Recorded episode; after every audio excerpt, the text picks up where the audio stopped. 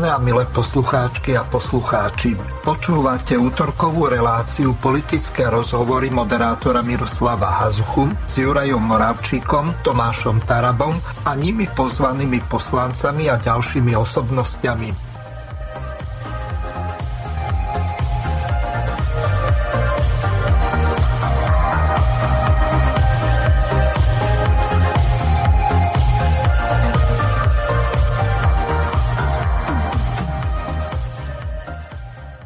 Vážená milé poslucháčky a poslucháči, od mikrofónu vás pozdravuje Miroslav Hazucha, ktorý vás bude sprevádzať reláciou politické rozhovory. A do dnešnej relácie prijali pozvanie pán doktor Štefan Kufa, ktorého srdečne pozdravujem. Dobrý večer. Dobrý večer. Dobrý večer, pozdravujeme poslucháčov, aj vás, pán Hazucha. Ďakujem. Druhým našim hostom je pán Miroslav Vektrik, ktorého taktiež pozdravujem. Dobrý večer, srdečne pozdravujem a ďakujem za pozvanie. Som veľmi rád, že ste hostiami tejto relácie. Samozrejme, hosti e, striedame podľa toho, ako momentálne im to ich e, pracovné povinnosti e, dovolujú. Momentálne pán Moravčík a pán Taraba sú pracovne zanepráznení, tak ako hosti vyslali dnes do tejto relácie pána Štefana Kufu a samozrejme pána Miroslava Vetríka. Pán Kufa, hneď v úvode relácie. Dobre by bolo, ak by ste našich poslucháčov tak podrobnejšie informovali, ako sa vám darí na ministerstve životného prostredia, čo tam máte nové, aké veci momentálne riešite. Skrátka taký zbežný e, pohľad na váš e, pracovný život. Nech sa páči. Tak myslím si, že na tom ministerstve životného prostredia sme to tak uchopili s takouto pl- plnou vervou aj do tej práce, s takou chuťou sme sa pustili. My keď v rámci ešte predvolebnej kampane, tak musím tak e, pripomenúť tak na úvod, že my sme mali taký formát vidieka, kde v rámci predvolebnej kampani sme slovenský vidiek si prechádzali. Nechcem povedať, že celý, lebo to ani zďaleka nie, ale, ale časť, e, niektoré tie regióny toho Slovenska. Vychádzali sme z toho, kde a čo týchto ľudí trápi. Hej, tak e, veľmi e, taká, taká problematická vec, ako, ktorá ako vystala jedna z tých veľkých, tak to bol management veľkých šeliem, toto bola vec, e, ktorá e, dosť ako zaujímala ako tých ľudí a hlavne ten medveď hnedý, ktorý v podstate na Slovensku začal spo, e, spôsobovať problémy a stále to nemáme ako defini- teda poriadne vyriešené. To bola jedna vec. Druhá vec bola tá, ktorá sa týkala zonácie národných parkov pretože tam sme počúvali ako tých ľudí na vidieku, ktorí vznášali ako veľakrát ako také tie pripomienky a, a v podstate aj protesty, až by som povedal až takto, pretože aj pri tej zonácii tých národných parkov veľakrát to bolo tak, že sa nerešpektovali tie ich pripomienky, hlavne tie súkromné subjekty, ktoré tam ako boli lebo tam, e, keď len prerokovali a oboznámili ako tých účastníkov konania a považovali to za vybavenú vec, tak to nie je tak. Jednoducho my sme povedali, že my budeme tí, ktorí budeme aj ochotne načúvať ako tým pripomienkam a samozrejme ich riešiť jednu z vecí, ktorú sme aj tak aj deklarovali ešte pred voľbami, tak sme povedali tak, že my nedovolíme, aby slovenský vidiek bol vyľudňovaný. A žiaľ, na Slovensku máme také obce a regióny, kde tí ľudia nám odchádzajú. Naopak my chceme, aby tí ľudia e, žili na vidieku, ale nielen na vidieku, lebo tá príroda, ktorú máme, však je nádherná ako na Slovensku, tak to nie je len ten les, zvieratá, ja neviem, chrobačky, motýle a, a vodné živočichy, ale je to aj človek. Človek je súčasťou tej prírody aj toho vidieka a my chceme, aby sa to, takto to zachovalo aj pre tá, ďalšie budúce generácie.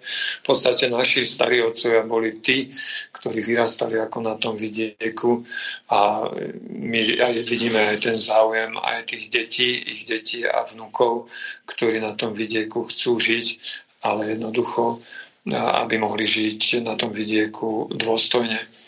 Takže tá ochrana prírody a aj to životné prostredie, aby bolo tak zladené aj s tým človekom, aj s tým životom človeka v podstate v tej prírode. Prejdeme asi e, na prvú dnešnú našu tému.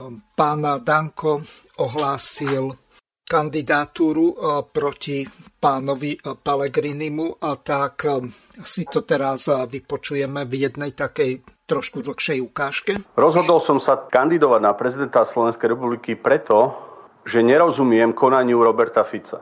A chcem na tejto tlačovej besede oficiálne vyzvať Roberta Fica, aby za našu koalíciu pozdvihol zástavu a bojoval o tú najdôležitejšiu funkciu v štáte, prezidenta Slovenskej republiky. Mnohí ľudia strašia Fica, že by ho nevolili a chcú ho za premiéra, ale ja som presvedčený, ak prezidentom Slovenskej republiky nebude osoba, ktorá nezradí, že táto koalícia nebude mať dlhú životnosť. Kandidujem na prezidenta preto, aby som samozrejme naplnil svoje politické ambície a naši voliči nám po spojení dali dôveru. Vážim si každého člena poslaneckého klubu a za každým našim ministrom absolútne stojím. Mám však strach, keď vidím, ako opäť rastie chuť špinavcom, ako je Matovič Sulik. Ako im rastie chuť, akí sú drzí, miesto toho, aby sa spovedali za to, čo robili počas covidu. Kam išli milióny a miliardy. Peter Pellegrini žiaľ nezvládá riadenie Národnej rady Slovenskej republiky a odmieta reformovať rokovací poriadok tak, ako som to ja urobil v roku 2016. Má pocit, že nejako prepláva do prezidentského úradu a ja mám strach, že nás opäť zradí. V roku 2020 som odozdával kanceláriu Borisovi Kolárovi, Vexlákovi, Šmelinárovi, človekovi, ktorý by za normálnych okolností bol inde ako vo funkcii predsedu Národnej rady. Hovoril som dlhodobo o spojení strán Hlas, Smer a SNS. Peter Pellegrini v roku 2020 mal bližšie k Borisovi Kolárovi a nebol s nami s Robertom Ficom ani na jednom proteste, ani podujatí. Nie raz som sa snažil s Pelegrínim stretnúť a nedvíhal nám ani telefon. Takže to je prvá zvuková ukážka a teraz vám prehrám ešte jednu. Andrej Danko má obavu z návratu opozície. Problém je to, že SNS žiada ráznosť, rozhodnosť a systém. Ja chcem vedieť, kedy môžeme vymeniť šéfa televízie, kedy môžeme mať obsadené inštitúty v policii a neviem čo. Ja, ja som tri roky bol mimo parlamentu, ja viem, akí oni boli šialení, keď obsadili Na koaličnej rade na to nedostávate od partnerov odpoveď? No asi nie. Inak by som asi nekandidoval a nerozprával to, čo rozprávam.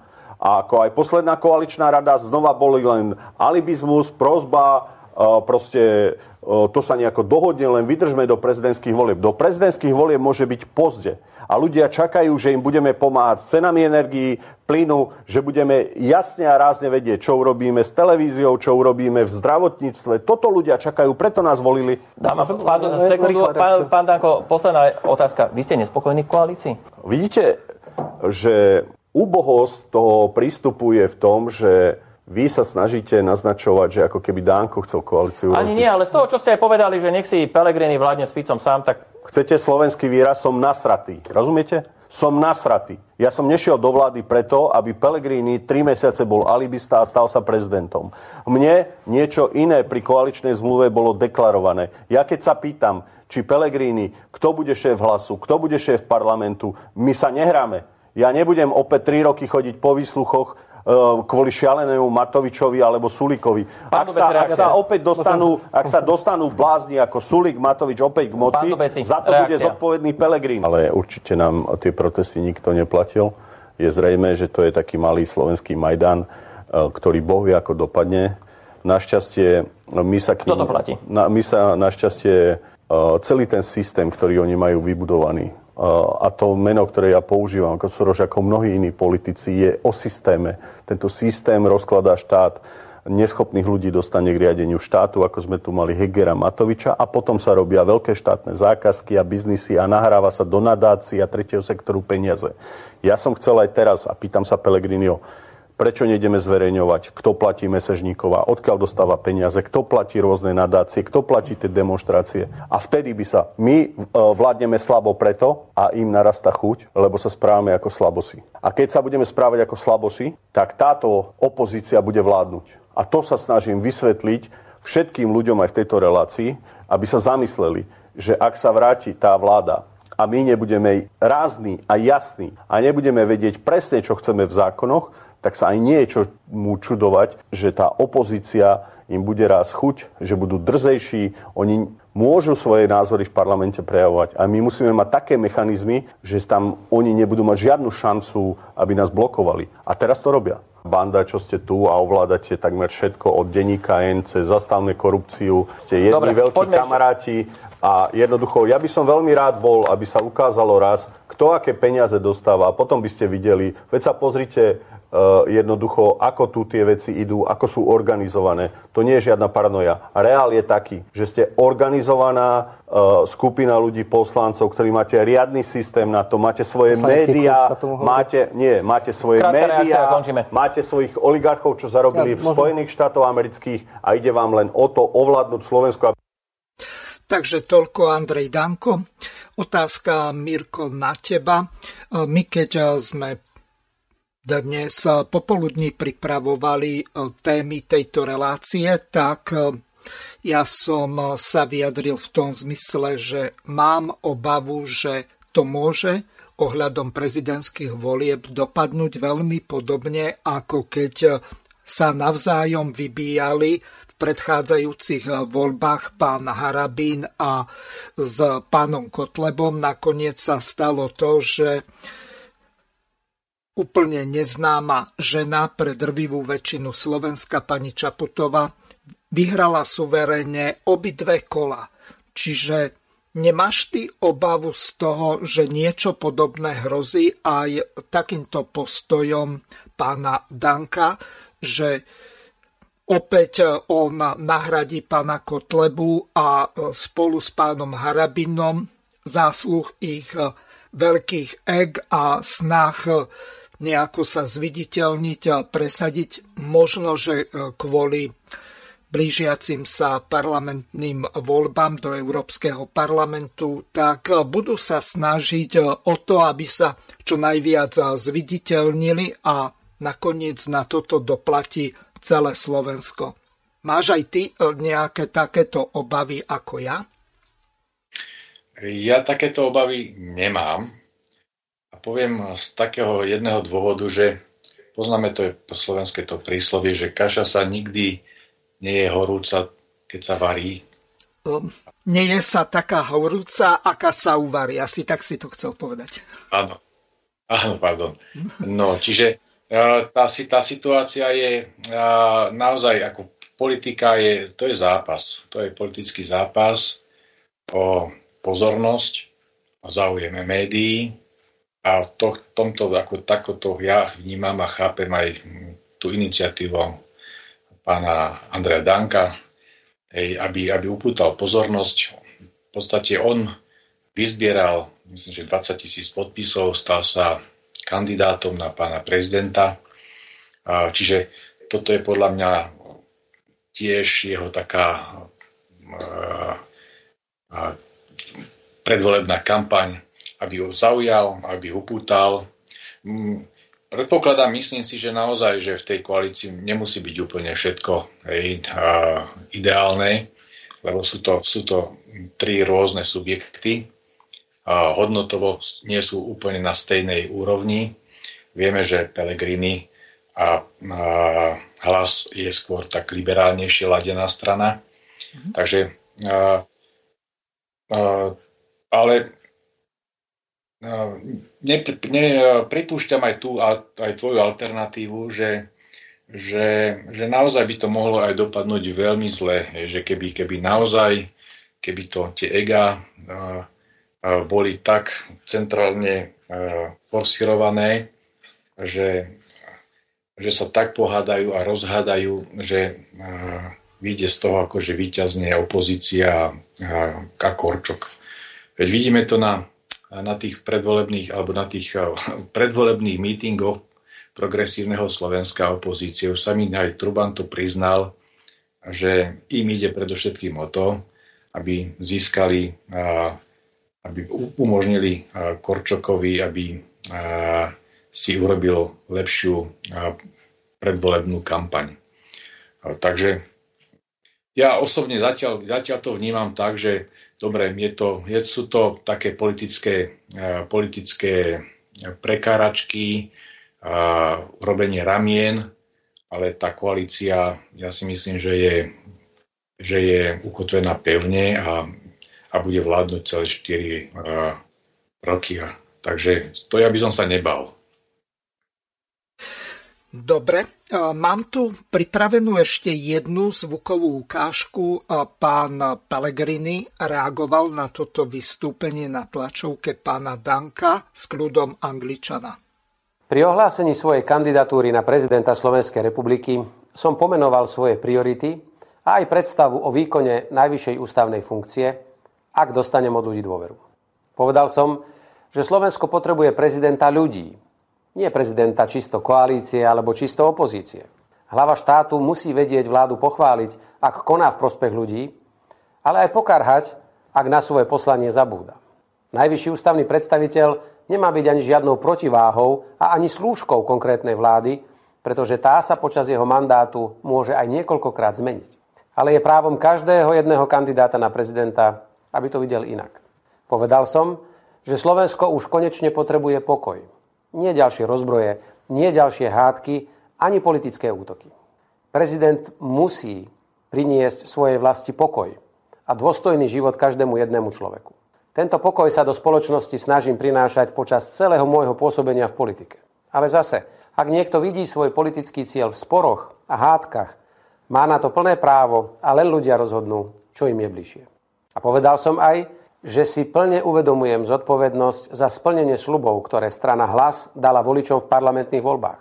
Preto v prípade môjho úspechu urobím všetko preto, aby vládna koalícia bola naďalej stabilná. Pretože len stabilná vláda sa môže sústrediť na prácu pre ľudí a naplno pre nich aj pracovať. Ak má niekto pocit, že vláda stabilitu nepotrebuje, je to jeho slobodné rozhodnutie, za ktoré preberá plnú politickú zodpovednosť. Žiadne útoky nezmenia moju predstavu o skutočnom poslaní prezidenta Slovenskej republiky. Obhajovať hrdé a sebavedomé Slovensko doma i vo svete a viesť svoju vlast k pokoju a prosperite. Taký má byť prezident, za ktorého sa jeho občania nikdy nebudú musieť hambiť. Takže toľko pán Pelegrini a ešte pripomeniem našim poslucháčom, že do relácie sa budete môcť e, dovolať od 18.30. Dnes je posledný deň, kedy je možné ešte podať e, tie kandidátky a zaregistrovať sa tak, aby e, mohli kandidovať. Jednotliví kandidáti, ktorí splnia tie základné podmienky, buď budú mať 15 platných podpisov od poslancov Národnej rady, ktorých podporia v kandidatúre, alebo vyzbierajú minimálne 15 tisíc platných podpisov. Čiže dnešným dňom polnocou tak končí tá možnosť odovzdať či už tých 15 podpisov poslancov Národnej rady, alebo tých 15 tisíc podpisov od občanov, voličov Slovenskej republiky. Pán Kufa, ako vy sa dívate na tento základný spor medzi pánom Dankom a pánom Pelegrinim? No predovšetkým tak, že obi, obidvaja sú však členmi e, súčasnej ako koalície. Myslím si, že aj jeden, aj druhý majú legitimné právo aby sa uchádzali o tak významný post, ako je naj, najvyšší, najvyšší ústavný činiteľ, to je prezident. Tak ako to pán Andrej Danko aj povedal, dokonca vyzval aj, aj pána premiéra, vlastne aj predsedu e, Smeru, pána Fica, aby kandidoval e, na tento vážny post. Uvidíme, ako, ako bude prebiehať e, celá tá volebná kampaň. Ja si to tak netrúfam nejak tak odhadnúť. V podstate ešte sme desi len v úvode, dokonca pred polnocom má byť len uzávierka. A myslím si, že rozhodujúce bude ten záver toho prvého kola, že ako sa preskupia aj tie jednotlivé hlasy, aj možno aj tie jednotliví kandidáti. Videli sme to aj v predchádzajúcich voľbách, aj tých posledných, kedy k tým preskupeniam došlo tesne pred, pred takým, by som povedal, tým uzáverom a, a boli tí kandidáti takí, ktorí sa dali v prospech ako toho druhého, však aj ten výsledok posledných volieb sme videli, ako dopadol. Myslím si, že a pripúšťam aj tú skutočnosť, že čo si obdobné e, sa stane aj tu. Jednoducho, na druhej strane, keď sa pozrieme, uvidíme, koľko ich tých kandidátov nakoniec ako budeme mať e, na toho prezidenta Slovenskej republiky.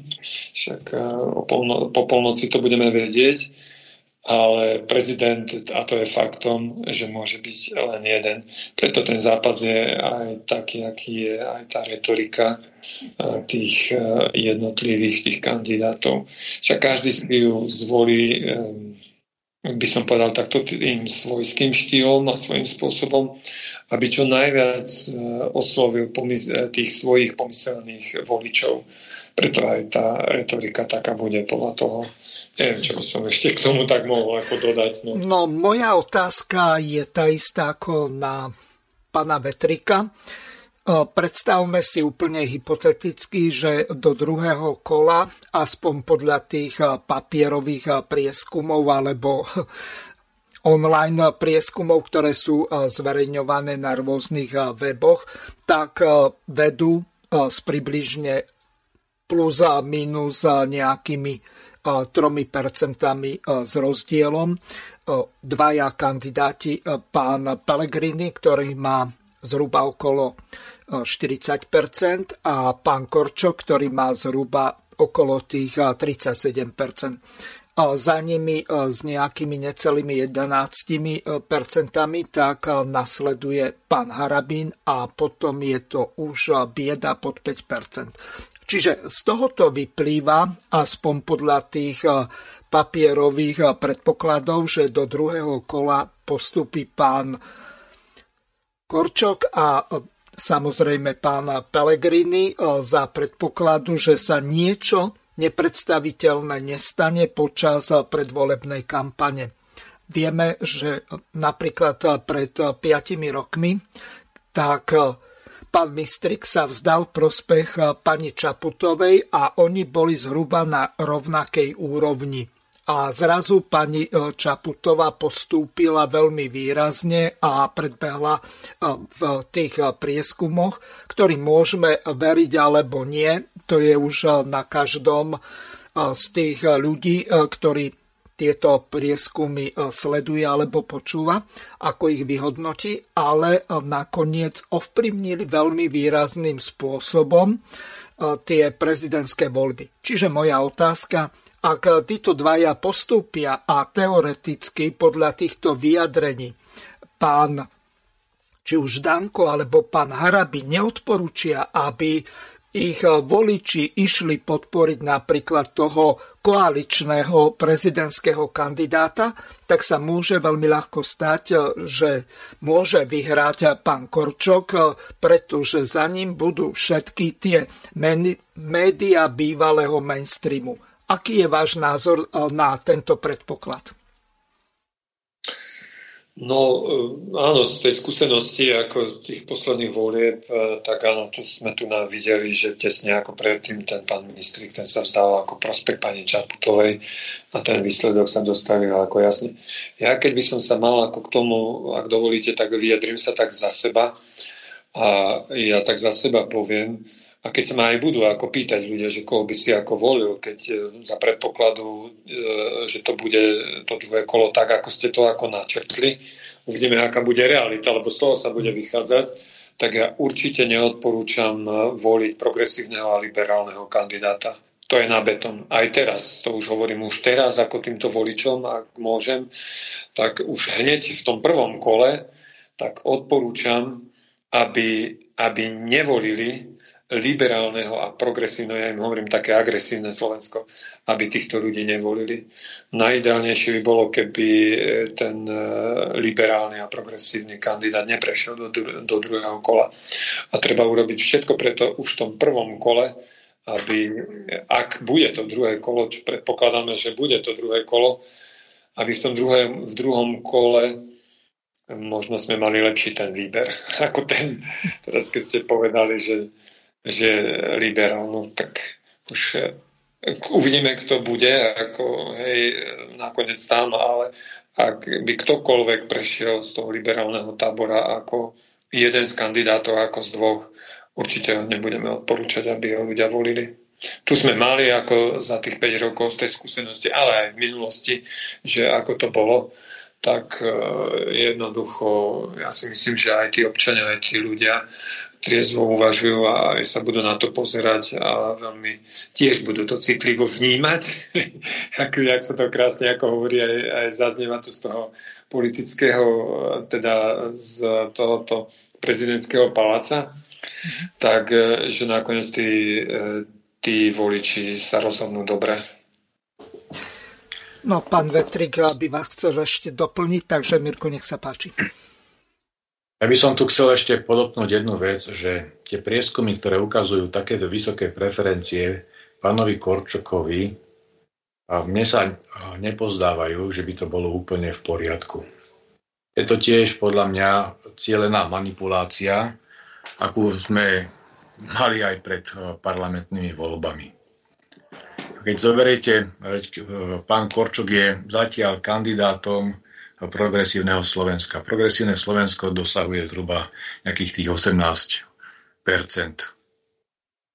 A jak je možné, že má zrazu pán Korčok 38 prieskume? Odkiaľ zobráte ďalšie, priesku, ďalšie, ďalšie percentá?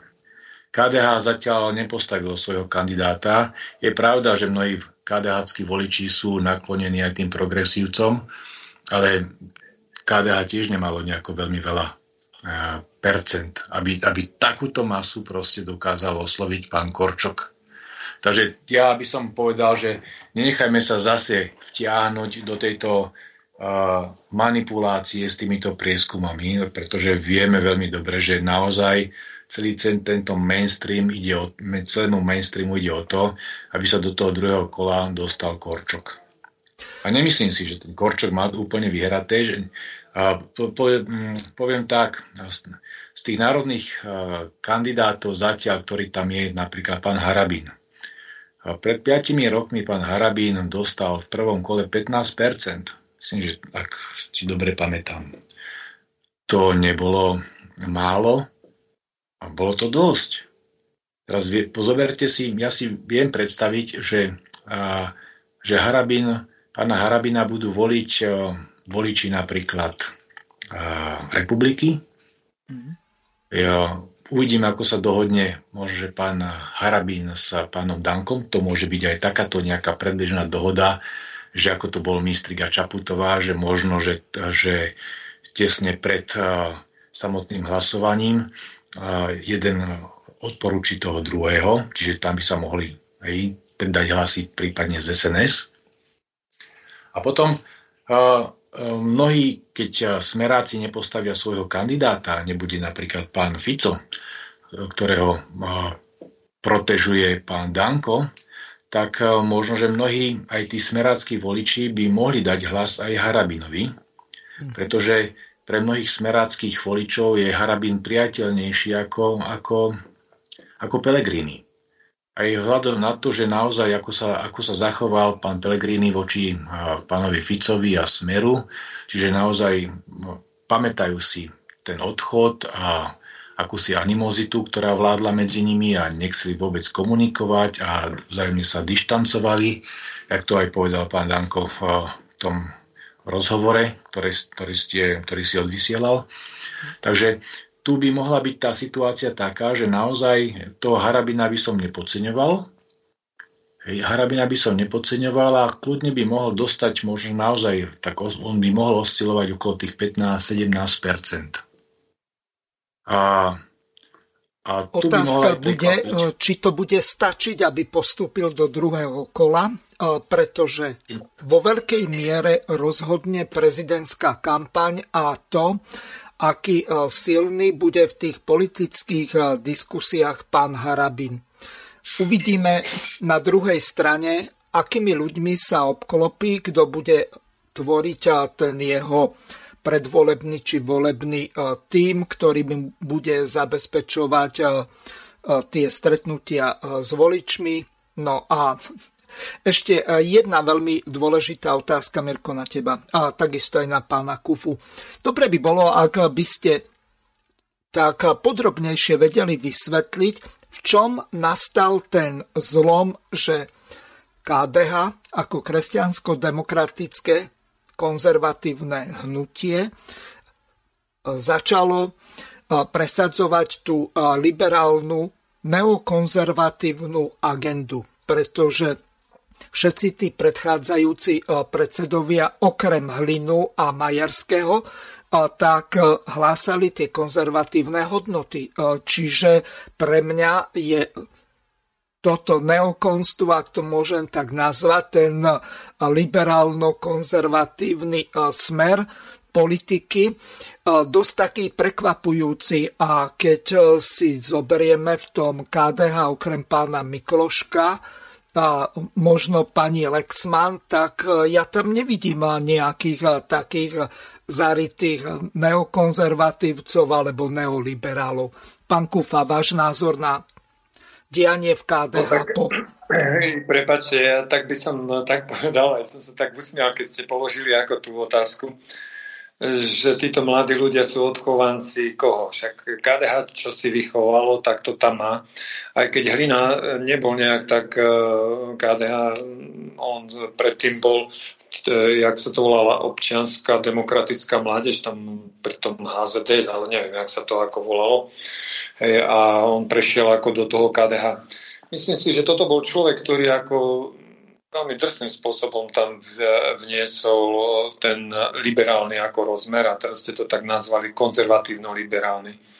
To nie je ani horúci, ani studený, je vlážny, vyplúvam. To tak, mm-hmm, tak Podľa zjavenia ja. Jednoducho.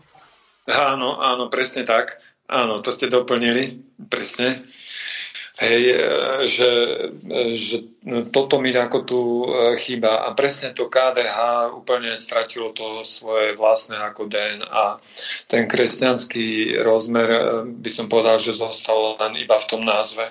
A som povedal, že to je veľmi málo. Ale to už bolo v minulosti, lebo to tak to KDH padalo dlhodobo.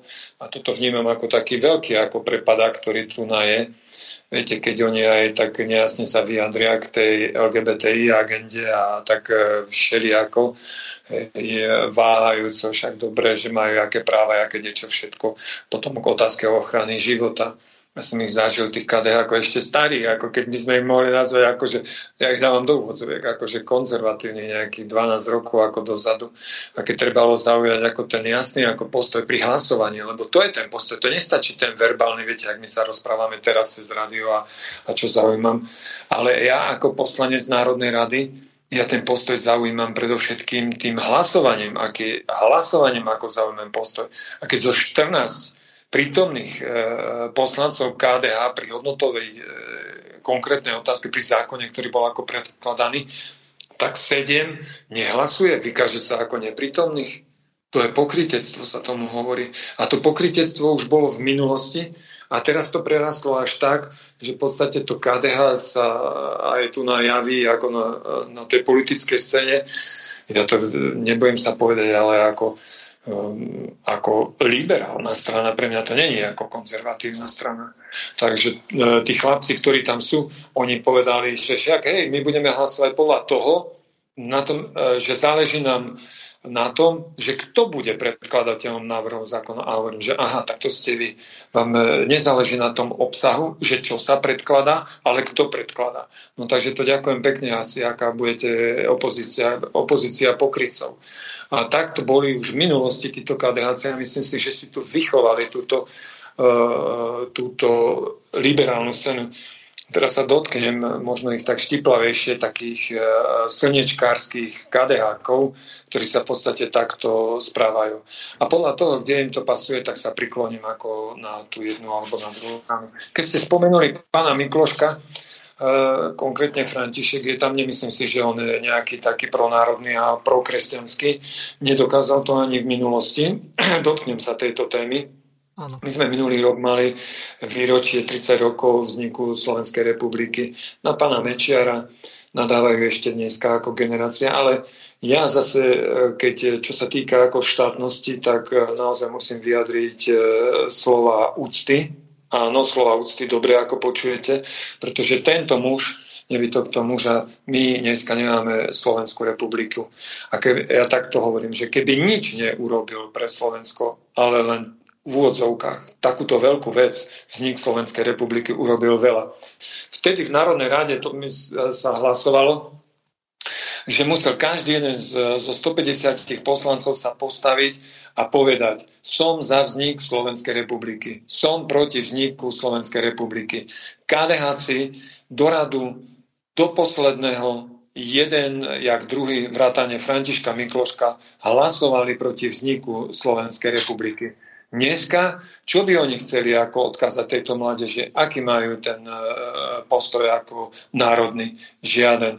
Preto si myslím, že Andrej Danko už aj v tom čase, keď SNS e, ako bola, zaujali ako jasný postoj, nebali sa to jasne ako deklarovať aj povedať a títo aj ich predchodcovia hlasovali za vznik e, Slovenskej republiky, za čo im patrí naozaj nesmierna vďaka. Je to veľmi veľká vec. Keď sa len pozrieme dnes ako do sveta a tie nepokoje a tie vojny, vojny, ktoré sú, mnohé národy, mnohé národy bojujú o svoj štát a o svoju štátnosť a krvavo. Není to jednoduché. Tu sa to, do, to podarilo bez jediného výstrelu. Zoberte si, tak ste to v úvode ako spomenuli, že to je taký ukrajinský Majdan, nejaký tu, ktorý sa na Slovensku ako tu nadeje. To nestačí ísť ako kúpiť mikrofónom a hulákať na plné plúca a nezmyselnosti. Tu na kolega jak sa to volá ten Marcinkovej otec, no jak sa volá poslanec za Sasku, tak e, vykričal to priamo od e, mikrofónu a pána premiéra Roberta Fica nazval antikristom. Ja si myslím, že to sú veľmi silné slova. A to práve, jak sa volá ten poslanec, pomôžte mi prosím, za Sasku. Skúste mi to pomôcť. No, vypadlo mi meno. Pán Hazucha, viete si to spomenúť? No, no, nevadí. Ale to chcem povedať, že e, vypúšťa to z úst, práve človek taký, ktorým jedným šmahom hlasuje hej, za všetky tie liberálne hnusovstva a on bude e, prstom ukazovať e, na druhých ľudí, že, že akí sú. Myslím si, že to je veľmi silné. Nehovoriac o tom, že to na tom námestí SMP, keď tí ľudia po večeroch hulakajú, to, jak takí výtržníci, keď je tam večer Sveta Omša, tak nepotreb, ne, nepočujete to, čo od Ambonu zaznieva, tie Božie slova alebo čítania, pretože hulakajú vám tam za dvermi hneď a je tam aj nemocnica milosrdných bratov, kde sú chorí, ťažko chorí ako pacienti a takto im hulakajú pod týmito oknami. Myslím si, že tiež nie je to s kostolným poriadkom, že aj to miesto, nech sa páči, neidú na futbalový štadión. Môžu tam vrieskať, hulákať, koľko chcú od rána do večera, ale nie na tomto e, verejnom ako priestore. Ja toto by som ako obmedzil a v tom má Andrej Danko pravdu, že treba byť e, jednoducho viac nekompromisnejší, poviem tvrdší a jednoducho nepovoliť ako e, tieto, tieto protesty na takýto. Nech sa páči, sme demokratický štát, môžete protestovať, ale nehoci kde, že budete atakovať eh, chod štátu. Rovnako ste sa dotkli aj tu na možno tak veľmi okrajovo, alebo takto tu zaznelo toho rokovacieho poriadku. Ja si dovolím povedať, že ten rokovací poriadok nie je celkom taký okrieštený, že by sa nedalo celkom regulovať tú rozpravu v tej Národnej rade, pretože rokovací poriadok už dnes, ako hovoria, to bol starý rokovací poriadok a stále to platí, platí, že poslanec vystupuje vo, vo svojom prejave z pravidla vo voľnom prejave, pričom má právo, môže nahľadať do svojich poznámok. Ale nie, že vy si hodíte do umelej inteligencie 5 kľúčových slov a tam vám vyhodí 50 strán a potom takí majstri sveta, progresívne Slovensko sa postavia tam k tomu ambonu a čítajú tam z mobilov, z tabletov alebo ja neviem, z notebookov, že akí sú oni ako premudreli. A opakujú e, tie veci jedno po druhom. Asi takí sú, že len vedia čítať. Ja by som im zavrel tie notebooky, aj ako predsedajúci by som ich upozornil, pán kolega, rozprávajte. Ste v rozprave, tak hovorte. A nie čítajte. A môžete čítať. Aj Grendel, keď to tam čítal a pomaličky tak ťahal ako tie slova. To je nič. To sú anarchisti, ktorí chcú úplne všetko rozbiť a ochrnúť e, celú našu krajinu. Aj vôbec aj ten parlament. Však to vidíme, že to je taký ten odraz našej ako spoločnosti, čo je úplne strašné. Ja keby som bol ako predsedajúcim, hovorím za seba, tak jednoducho napomneme raz, dám ti ešte druhýkrát napomeniete, tretie a po treťom jednoducho vypne mikrofón, nech sa páči, nech ide ďalší. Zatvor si ten notebook, zatvor si tieto veci, môžeš si nahľadnúť do toho, ale hovor. Prepačte, ja teraz sa tak dotknem aj najvy, najvyššieho ústavného činiteľa a tu pani e, prezidentky Čaputovej, keď ona prišla do Národnej rady a mala veľmi veľkú potrebu hovoriť ako k národu, slovenskému národu a prehovoriť v Národnej rade. No tak nech sa páči, hovor. Ona mohla prehovoriť, ale ona prišla prečítať. Ale, ale my na to nesme zvedaví, čo príde prečítať najvyššia hlava ako štátu. My chceme počuť slova najvyššieho ústavného činiteľa a to je momentálne prezidentka pani Čaputová a na to sme my zvedaví. Hovor k ľudu, slovenskému národu. Áno, sme zvedaví, na to sme zvedaví. Ale nie si otvoriť ten šanón a prečítať všetky tie veci, ktoré e, má tam ako napísané, potom zatvoriť, e, dať si to pod pazuchu a zložiať nejaký veľký aplaus. No ja by som nepatril medzi tých poslancov, ktorí by tlieskal takémuto prejavu, pretože to nie je prejav to je čítanie. To vedia prečítať už aj decka na základnej škole také, e, takéto pripravené texty. A toto mi tu nastále ako chýba a tu jednoducho práve toto je ten problém, že ten rokovací poriadok, on nie je zlý. Hej. Ale treba ho jednoducho aj v súčasnej podobe, aj v súčasnom stave striktne dodržiavať. Každý jeden predsedajúci, keď by využil túto vec, jednoducho hneď by sa to odblokovalo. A to nie je že tak, že celú noc a do rána rokuje ten parlament a jednoducho nemôžu sa dostať ku hlasovaniu.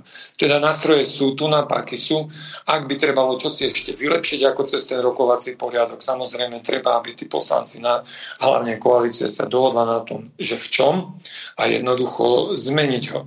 Lenže ja som to tak, ja si pamätám, ten rokovací poriadok ešte za mojej éry, keď som tam bol v Národnej rade, niekoľkokrát bol ako novelizovaný. A ja som to už hovoril vtedy, ale hovorím to aj teraz, aj to poviem. Nie rokovací poriadok je ten zlý, ale poslanci Národnej rady, to sme my, teda hovorím aj za seba, aj keď teraz momentálne tam nie som, lebo som uvoľnený na ten výkon v štátnej službe, tak práve poslanci Národnej rady sú, e, sú tí, ktorí ho zne, zneužívajú tieto veci a ho nerešpektujú a veľakrát vedome ho porušujú. Viete, pomýliť sa alebo rozprávať nejakých 30 sekúnd dlhšie, ako mal ten rečník, ak mal ako tých 10 minút, nech sa páči, to nie je nejaký, nejaký prehrešok. Aj dve minúty by som mu tak dal, ak rozpráva k veci. Ale ak ty rozprávaš od veci, respektíve čítaš hej, nejaké blúdy, a ty nie si schopný zo seba vysúkať nejaké tri súvislé vety, čo my vidíme tých progresívcov, že aké sú, lebo to na chodbe, keby ste sa s nimi stretli alebo na ulici, že by ste mali viesť nejaký len krátky ako dialog, nie sú schopní. On potrebuje mať mobil v ruke, vygoogliť si, aby on vedel vám odpovedať, aby on vedel s vami komunikovať. No tak to máme čo? Akých poslancov Národnej rady? Toto doneslo nám to progresívne Slovensko, to agresívne Slovensko, ktoré v Národnej rade máme. To sú tí anarchisti, ktorí nám chcú rozvratiť tú vlast a ja aj vyzývam ako ľudia, aby neišli a nechodili ako na ten námestie a týmito blúznivcami sa nenechali jednoducho manipulovať a, a proste aby ne, neatakovali tu na verejný život aj v tom verejnom priestore vôbec mm, na tých uliciach, tak, ako som to povedal, pretože to aj mnohých ľudí veľmi ako obťažuje a otravuje toto, čo ako robia. Ak by, ak by to malo naozaj svoje opodstatnenie a rozprávali veci, nech sa páči, majú tu na priestor, ale tieto hulakance a tieto ich prejavy, ktoré tam sú, však to je tak medzi ministerstvom kultúry na jednej strane a na druhej strane sú tými osrední bratia a toto ma mrzí, že sa takto ako správajú. Ja keby som mal ako možnosť a príležitosť A ak by mali odvahu mi dať ten mikrofón, pán Hazucha, tak ako teraz tu k vám ako rozprávam, tak ja by som sa k tým ľuďom ako prihovoril, nech sa páči. Hej, ale či oni by mali odvahu ten mikrofón mi dať, toto je ten problém. Nie, že my máme, nemáme odvahu tam vystúpiť, aby som išiel na tú tribúnu, len aby mi mhm. ten mikrofón dali. Ak to pán Hlina počuje, nech sa páči, môže ma osloviť. Veľmi rád tam prídem a prihovorím sa ako k tým ľuďom. To nie je tak, viete, dom viete zbúrať nie za jeden deň, dneska teda za tri dní, ale za jeden deň ho zbúrate. Ale niečo budovať a stavať, to nie je také jednoduché. Rovnako aj vládnuť, to, nie, to sme videli za 3,5 roka, čo títo blúznivci tu nám jakí, jakí boli neschopní. Ale vládnuť je predovšetkým zobrať zodpovednosť za seba a zobrať zodpovednosť za národ, zobrať zodpovednosť za štát. A to je veľmi vážna vec. To musíš vedieť. Ak to nevieš, tak to je tá anarchia, aj to, čo ste hovorili, aj ten manažment toho covidu, to bol covid teror, ktorý sme tu namali, to bola šikana v priamom prenose, zažívali sme to aj my ako ústavní činiteľia a čudujem sa ľuďom, že majú takú krátku pamäť. Veľmi sa čudujem. A to je práve to, čo politici zneužívajú a spoliehajú sa na to. Však aj tí občania, však tí ľudia majú krátku pamäť. Aby som dal priestor aj pre iných. Nech sa páči. No ešte sa vás pýtam, neviem, či si to dobre pamätám, ale či som si to dobre spomenul. Vladimír Ledecký sa volá ten starosta z Hrhova, ktorý by mal byť otcom tejto pani poslankyne Marcinkovej? Presne, áno, Vladimír Ledecký. On si myslí, že manažoval um, nejak obec, že bol uh, starostom a jaký uh, super úspešný v tých nejakých rómskych ako projektoch, že tam Rómov ako dirigoval, že takto sa môže správať aj, aj na verejnosti, aj na tej tribúne, ako keby mal tých Rómov pred sebou, na ktorých môže navrieskať a nakričať presne tak sa správa, jak, e, prepáčte, jak nejaký proste človek, e, ktorý sa, no, nechcem to tak, áno, ktorý sa veľmi ako neúctivo správa na verejnosti. Mm-hmm. To bola taká, by som povedal, veľká ako úražka ako premiéra, keď to ho tak nazval a nazval ho antikristom, to, je, to, je, to sú veľmi silné slova. A práve človek taký, ktorý jedným dýchom sa hlasí ku katoliciz, katolicizmu, hej, ale je ten, ktorý hlasuje presne za, za tie LGBTI e, zákony, ktoré sú ako navrhované a naopak hlasuje proti ochrane života aj spolu s jeho dcerou. Obidvaja. Obidvaja, ja som to tak povedal, prepáčte to tak poviem, že jablko ďaleko od stromu nepadlo. Jablko ďaleko od stromu nepadlo, jak jeden, tak aj druhý. Mm-hmm. Mirko, chceš ešte pána doktora Kufu doplniť? A... No, tak ja, ja by som povedal, no, čo sa týka tej prezidentskej kampania, tak samozrejme, že budeme očakávať, že s akými témami výjdu jednotliví kandidáti. Ale tu by som naozaj chcel vyzvať aj e, ľudí, poslucháčov, že uvedome si, že nenechajme sa zmanipulovať a e, nedávajme na piedesta len dvoch akože relevantných kandidátov, ktorí sú určite e, podporovaní týmto mainstreamom a mainstreamovými prieskumami slabší liberál a silnejší liberál. Mm-hmm. Ako vieme veľmi dobre, že ten liberalizmus to je, to len sú, to je svoj vôľa. To je ukotvenie na nejakých hodnotách. To je svoj vôľa, že človek si môže robiť, čo chce, čo sa mu páči, čo mu chutí a tak ďalej. Pozera len sám na seba. To je len upevňovanie toho svojho ega, egoizmu a mojich vlastných zámerov, chutí. A toto není dobrá cesta pre Slovensko, pre národ. Preto naozaj by som bol veľmi rád, že keby tí hodnotoví alebo národní kandidáti ďaleko viacej potom medzi sebou komunikovali a vygeneroval sa možno, že ten jeden silný národný kandidát, ktorý, ktorému možno, že ostatní dajú potom svoje hlasy ešte pred prvým kolom, aby naozaj, aby Slovensko, aby voliči, národní voliči konzervatívni voliči mali v druhom kole svojho národného konzervatívneho kandidáta. Mm-hmm. A to, tuto by som naozaj videla, tu môžeme sa baviť aj potom o nejakých tých kritériách, že aké, aké, aké hodnoty by mali mať tí kandidáti, ako ja osobne, ak môžem tak za seba povedať, čo mňa najviac znepokojuje, tak to sú rôzne vyhlásenia rôznych generálov amerických, britských, že naozaj, že máme sa pripraviť na, na konflikt s Ruskom. To ako, akým spôsobom, ako môžu takíto ľudia proste takéto niečo vypustiť z úst. Že tu nás ako keby niekto chcel manevrovať do vojnového konfliktu s Ruskou federáciou. A tu je, teraz keď, toto podľa mňa by som videl ako jeden z najvýznamnejších bodov alebo kritérií, podľa ktorého ja budem posudzovať, ktorému dám kandidátovi, ktorého kandidátovi dám svoj hlas. Čiže aby naozaj, aby nás nevtiahli do tohto vojenského konfliktu. Veď veľmi, poznáme veľmi dobre, že akým spôsobom sa tu a, a, presadzovali, že aby tu prišli, aby tu mali americké, a, americká armáda a, letecké základne.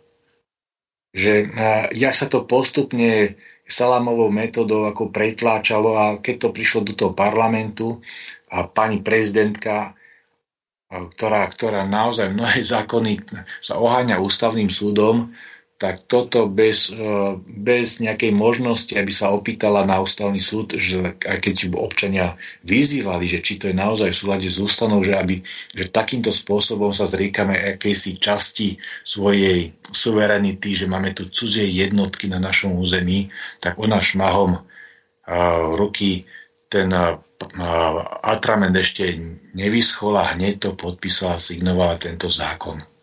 Čiže ja obávam sa, že naozaj kto z týchto kandidátov? Ja si myslím, že Korčok to jedným rukou, jednou rukou by hneď e, podporoval a protežoval, e, že naozaj, keď bude treba, za naši spojenci USA, Veľká Británia, keď bude potreba, aby sme boli viacej vtiahnutí do toho vojnového konfliktu, že nás úplne podhodí. Čo sa týka pána Pellegriniho, neviem. Tiež nie som si úplne 100% istý.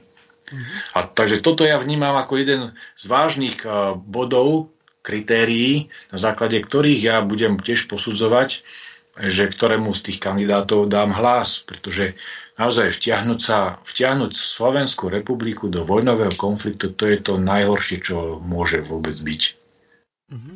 Vojna, to je to najväčšia, najväčšia nespravodlivosť, ktorá, ktorá tu môže byť. Čiže naozaj ten prezident má veľmi silnú právomoc a tú, tú právomoc treba naozaj zodpovedne uh, využiť a zodpovedne sa jej venovať.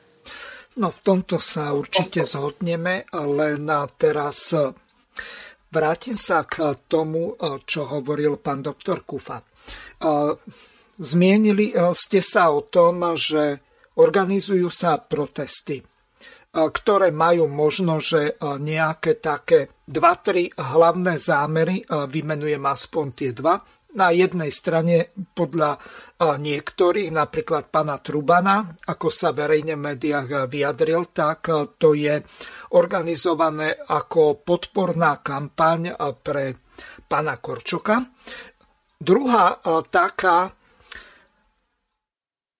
neviem, či to nazvať cieľom alebo zámerom alebo úlohou je tá, že tam v podstate ide o to, že tieto slniečkarské mimovládky sa spojili, lebo pani Šimkovičová, možno, že aj ďalší ministri, ako v náznakoch to povedal aj úplne na začiatku minister práce sociálnych vecí a rodiny Erik Tomáš, tak e, siahli im na peniaze.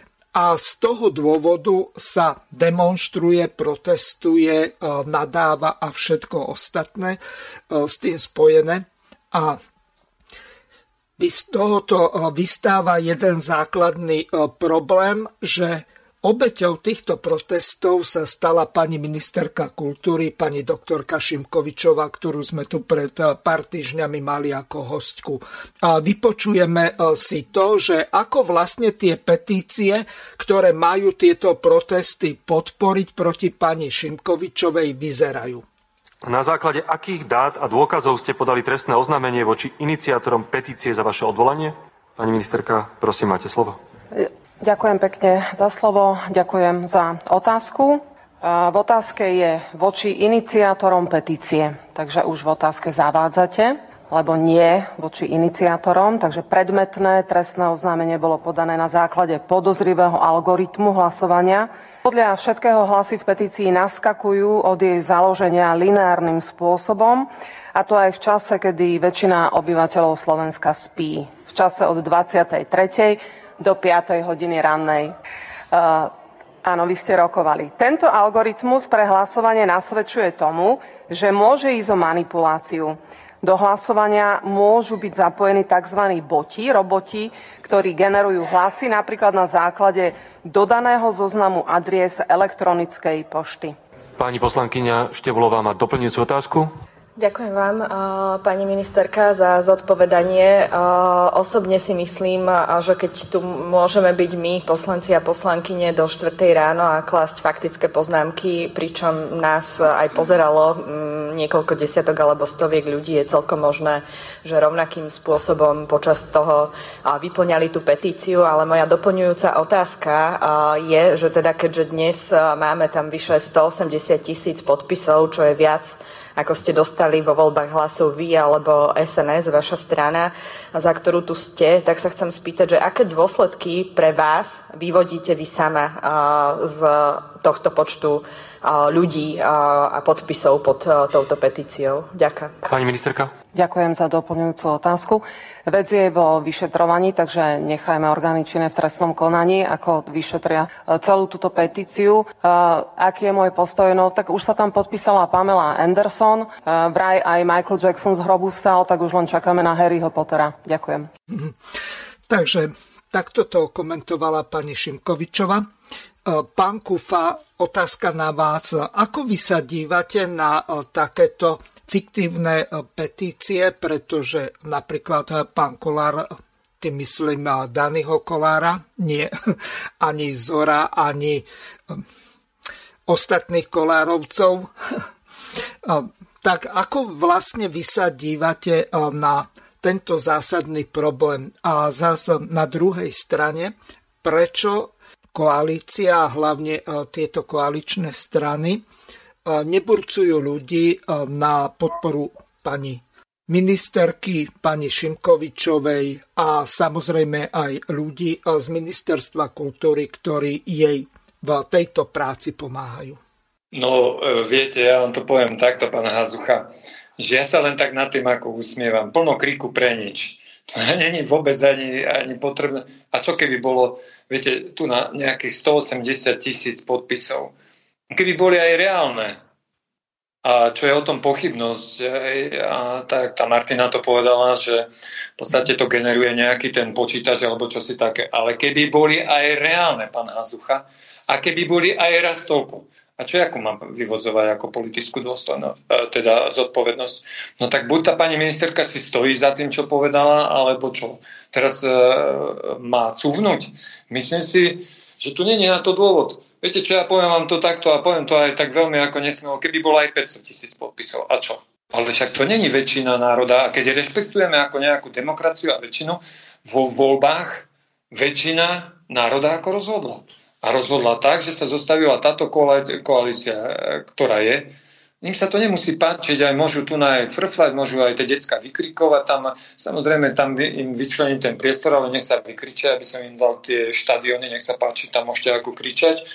A teraz tu na, že nejakých 180 e, tisíc ako podpisov. Chcel by som vidieť tých aktivistov, jak behajú po ulici a jak zbierajú tie podpisy.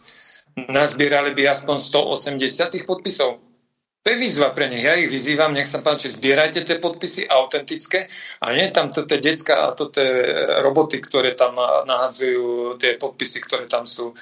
To nie je nejaký ukazovateľ, tu nie je dôvod ani na nejaké politické vyvodzovanie. Muselo to byť, muselo to byť keby to už bolo nejaký milión 800 tisíc, no tak, e, tak by sme naozaj mohli po, potom o tom uvažovať, že čo tí voliči odrazu zmenili ako ten názor ak by to boli reálne podpisy, ale nie takéto fiktívne. Viete, ja tie podpisy prirovnám presne k tej umelej inteligencie, jak tí progresívci, tí agresívci, ak vystupujú v tej Národnej rade, hodí si tých 5 kľúčových slov do umelej inteligencie, aký on je mudrý, lebo on 50 strán tam ako bude čítať a nevie povedať pritom ani MKF. Tak, tak by som to prirovnal, tých 180 tisíc podpisov, jak je aj tá umelá inteligencia, aj tie mudrlánske rečičky, ktoré tam ako čítajú nie sú schopní nič iné ako vymyslieť. Sú to anarchisti, ktorí chcú ako deštruktóri, sú veľmi ako dobrí. Ja som povedal, v slnečkárskej scéne, ešte raz to poviem, v slnečkárskej scéne sa neustupuje ani o milimeter. Viete, čo to je pán Hazucha? Ani o milimeter. Tým slnečkárom to odkazujem. V slnečkárskej scéne sa neustupuje ani o milimeter, ani nejakým agresívcom, ani progresívcom. Nech sa páči, o 4 roky budú tu voľby, môžete sa uchádzať o, o hlasy ako svojich e, voličov. Ja keď aj v tej Národnej rade som a stretnem tam ako tých kolegov, tak im stále ako hovorím, našou úlohou je vydržať v koalícii 4 roky, ale to je málo chlapci. My o tie 4 roky, aby sme znova zostavovali tú vládu. Toto je veľmi ako dôležité. Nie, že zase tu nám bude púšť a potopa a budeme sa desiť. Videli sme to za tie 3,5 roka, čo tu na, e, čo tu na vyčíňali a mm, keď bola tá COVID kríza. Chcem sa dotknúť trošku toho COVIDu a chcem povedať, a však môžete mi to vyvrátiť, ak to nie je pravda, ale e, táto jeseň, ktorá bola rok 2023, bola druhá najväčšia covidová pandémia. Pán Hazucha, kto si to všimol? Kde boli aké hysterie? Jaké boli obmedzenia? Jak je to možné, že tento COVID tu na takto ako vyčíňal a malo kto to vie. Malo to kto vie. Ja, ja mám informáciu takú, že to bola druhá najväčšia e, pandémia vôbec ako covidová, ktorá ako bola. A nepotlačali sme ľudské práva. Teraz si zoberte tie detská, ktoré tam hulákajú, a dobre, sú tam aj dospelí ľudia na tých uliciach.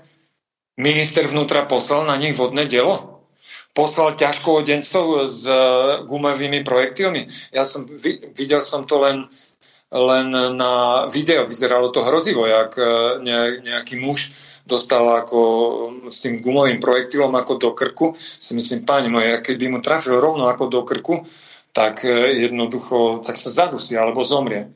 Mhm. Kto posiela ako tý, týchto ťažkohodencov ako na tých ľudí? Vidíte, tak kto sa správa demokratickejšie, alebo kto sa správa a ja sa pýtam, to my máme ako takú krátku pamäť. Ja som videl tých ťažkohodencov, keď, e, keď pred Národnou radou e, e, títo boli nejaké tie protesty, ja som mal normálne ako do istej miery aj obavu v tom, že dojde naozaj ku takému konfliktu. Stačí vám pár nejakých takých vytržníkov ako pustiť ako do tohoto davu a to je hneď povel aj pre veriaceho dôstojníka, ktorý dá ten povel, no však to by krv tiekla. A toto sme my zažívali. Zatiaľ som nič také nevidel ani nepočul, že by minister vnútra nasadil policiu, nasadil vodné diela a tak. Ani by som to nerobil, ale ja tu na naznačujem to a to by mal magistrát aj mesta Bratislavy, ale samozrejme nie sú tie očakávania, lebo ten pán Valo to neurobi a keď ma počuje, tak ja aj vyzývam tomu. Nech sa páči, môže dať súhlas, ale nie na týchto námestiach. Tam pôjdete na futbalové štadióny, alebo môžete ísť do športovej hale, môžete sa tam vybesniť koľko chcete. Ja vám to poviem takto, dnešným ľuďom chýba normálna aj práca, lebo mnohí ľudia si myslia, že nič nerobenie, tak za to budeme platiť. A to, to sa chcem dotknúť potom aj tých národných parkov, aj tej zonácie, že, že aké sú tie blúdy. Môžeme to potom trošku čiastočne otvoriť. Ak si my myslíme, že my budeme platiť za bezzásah a ja neviem, aké obrovské ako výmery, my jednoducho na to nemáme. A rovnako to je aj, je aj politika aj v tých postojoch, aj v tým všetkom, no ale to, tak potom, keď ešte, ak by sa tá, tá vec ako te, uh, tých národných parkov a bez zasahosti nejak, tak sa môžem potom tak dotknúť, ale to len tak na okraj k tomu. Myslím si, že pani ministerka, ten záver, ak e, teda mierili tú otázku smerom ku mne a Martine Šimkovičovej, Martina nemá dôvod na to, aby nejak odstupovala. Nemyslím si, že je to na nejaké trestné oznámenie, alebo policia čo tu na že čo, že čo teraz tých 180 tisíc. My to vidíme a tu na to bolo ako také markantné, že hneď na druhý deň povedali, že majú 100 tisíc podpisov. Skáďali mali, prosím vás, pekne to čo to, tam e, to všetci ľudia si sadli ako počítačom a hneď tam nahádzali ako tie podpisy. To nie je nejaký ukazovateľ toto. Žiaden to nie je ukazovateľ. Pani ministerka nech ukáže tu na výsledky ako práce. To, čo ako deklarovalo, ja jej držím palce ako v tom, aby to aj naplnila. Nie na LGBTI agendu dávať ako prostriedky, ale, jak to pekne povedala, na opravu hradov a zámkov. Tam je tá priorita. A to nie je len to. Ale teraz si zoberte aj tých umelcov, ktorých my máme, ale to nie sú len herci. Viete, my vnímame kultúru, že to sú len herci. Ja sa pýtam, kde sú hudobné, uh, hudobné telesa, ktoré tu nás sú. Vieme vôbec o tom, že ako sú ako poddimenzované. Dovolím si tu na takto povedať aj spomenúť Symfonický orchester Slovenského rozhlasu, kde kde podávajú tie umelecké výkony fantastické, úžasné sú. A prosím vás pekne, oni v priemere o 400 eur majú nižší plat ako podobné hudobné teleso, kde si ako v Žiline.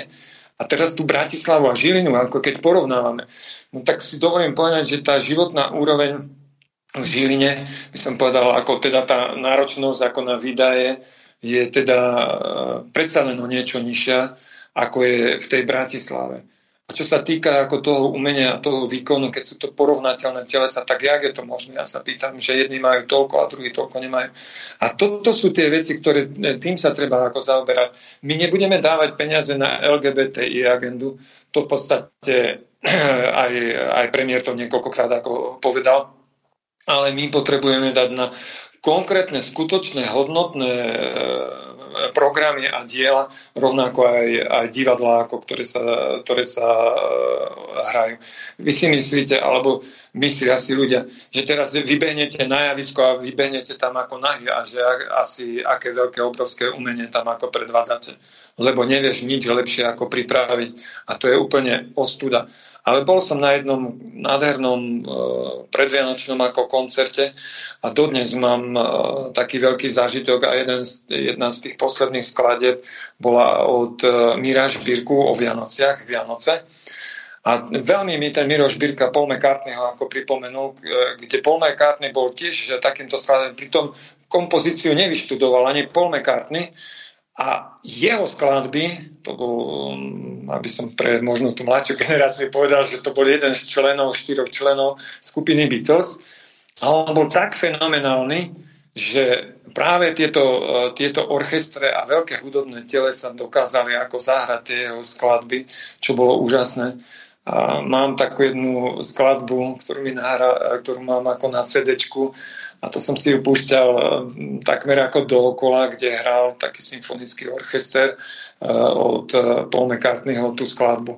A to je to umenie. Aj tento, aj, aj naše hudobné teleso, a keď zahralo toho Miraž Birku, tak som si to tak prepojil a ten Miroš Birka hej, ako by bol ten Paul McCartney, ktorý bol členom skupiny Beatles. A toto sú veci, ktoré nám tu treba podporovať. Viete, my sme mali teraz 1160. výročie príchodu svätých Cyrila a Metoda. No ale však my sme to oslavovali tak asi prajdovým pochodom, prosím vás pekne, to je čo za úroveň. To je tak dehonestujúce a tak potupné ako pre slovenský národ. To nikto sa nad tým ako nezamyslel? Nikto sa nad tým nezamyslel a nám chýbajú ako peniaze. Tak keď by sme postavili súsošie svetému Cyrilovi metodovi, ja neviem, poviem kráľovi Rastislavovi, že by sme postavili nádhernú bronzovú sochu, no tak na to sa peniaze už potom nenajdu, lebo my potrebujeme tie mimovládky ako podporovať. Mimovládky to si tak honosne ako rozprávajú. Ja som, pán Hazucha, sa do politika aj vrátil. Viete prečo? A to vám poviem. A hlavný dôvod môj ten, že som povedal, nedovolím, aby sme nechali a prizerali sa úplne nemo, ako zabíjajú duše našich detí. To nedovolím. A my sme tá generácia, ktorá si nechala ukradnúť jednu generáciu našich detí. A ako to sme my. U nás je tá chyba. Dnes tieto naše deti stoja na barikádach proti nám. To, čo sme videli v Prahe, čo sa udialo a ten strelec, ktorý tam uh, strieľal ako tých mladých ľudí, to my sa hádam chceme dožiť aj toto, aby to prišlo k nám ako na Slovensku. A tie meké ciele, ktoré tu nás sú, a aké opatrenia v škole a de, čo všetko, že by sme sa bali pustiť deti do školy, aby sme sa bali chodiť po uliciach. Toto chceme pripustiť tu na. Nerobme to. Lebo keď my deformujeme, deformujeme mládež a zabíjame duše ako týchto detí, a to hovorím, zabíjanie duše, duše našich detí, tak to je to, kedy tie vlastné deti sa obracajú proti nám. Videli sme to v Prahe, čo urobil v podstate tento mladý človek. Je mi to veľmi ľúto, toto, čo sa stalo. Ale tu viete, tie obete, všetky, ktoré, ktoré on zastrelil, ale v konečnom dôsledku je tá obeť aj tohoto človeka. Povedzte mi, kladem si takú otázku. Môže to urobiť normálny človek? Normálny človek, ktorý je v normálnom riadnom jednak pracovnom procese, vyučovacom procese, vo výchovnom vzdelávacom procese. Môže to takýto človek urobiť? No nemôže. Normálny človek to nemôže urobiť. A ak je to psychiatrický pacient, no tak tá škola, už základná škola musí na to prísť, prísť aj tí rodičia, že pozor, toto je psychiatrický pacient, to je možno nejaký psychopat, No a jednoducho také, takémuto človeku treba ako pomôcť, ako odborne, medicínsky pomôcť a nie odignorovať ako tieto veci. To sú mnohé spoločenské veci, ktoré sú zanedbané, ktoré nás dobehnú a budeme mať obrovský problém. Jednoducho nedovolme to, aby nás valcovali naše deti v, v našich uliciach. A rovnaký postoj zaujímam aj tu na ministerke Šinkovičovej nie je tu na e, najmenší dôvod na to, že nejakých imaginárnych 180 tisíc vymyslených ako podpisov, že by tu na teraz e, minister stal v pozore. A pred kým? Pred počítačom? Alebo pred kým? Kde sú tí ľudia? No však nech prídu. Tam e, nech sa páči. A nech e, pozbierajú tie podpisy fyzicky, ak som ako povedal. Ale nie je také divadielka, ktoré tu nahrajú. To nie, nie je žiaden e, dôvod na to, aby sa vyvodzovali akékoľvek politické dôsledky. A tí najväčší hrdinovia, ktorí teraz to robia a vyzývajú na vyvodzovanie politických dôsledkov, kde boli oni? Ako oni e, vyvodzovali tie politické dôsledky ktoré, za toto vyčínanie, ktoré tu naboli? Môžu sa hambiť za toto, čo tu na, sa dialo za tých 3,5 roka. Nech sa páči, dávam tam priestor aj vám ďalej. Pán Kufa, nadviažem na vás v tom, čo ste hovorili pred chvíľou ohľadom pana primátora Vala a samozrejme ohľadom tej LGBTIQ agendy. Toto, čo si teraz vypočujete od bratislavského aktivistu Miroslava Heredoša, tak to vám asi zmrazí krv v žilách.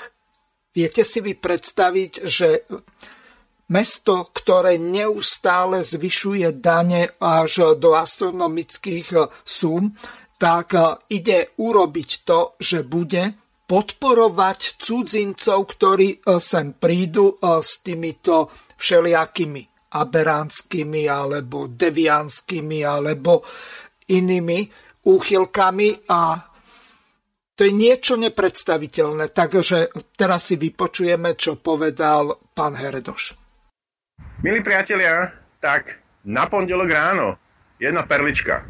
Po chodbách magistrátu hlavného mesta sa hovorí, neoficiálne šuška, že Matúš Valo sa pokúsi do konca svojho volebného obdobia, ktoré má byť ukončené na jeseň 26, že sa pokúsi zaviesť v našom hlavnom meste niečo obdobné, čo je zavedené už v susednej Viedni, hlavnom meste homosexuálov, a to nemeckom Berlíne alebo Kolíne nad Rínou. A to všetko iba v opozícii voči situácii, ktorá sa odohráva na ministerstve kultúry a ich jednoznačnému verejnému postaveniu sa voči dúhovým mimovládkam, s čím súhlasím a čo verejne podporujem. A tak sa šuška, že by magistrát hlavného mesta rád zaviedol aj tu v hlavnom meste, Bratislave, Queer City Pass.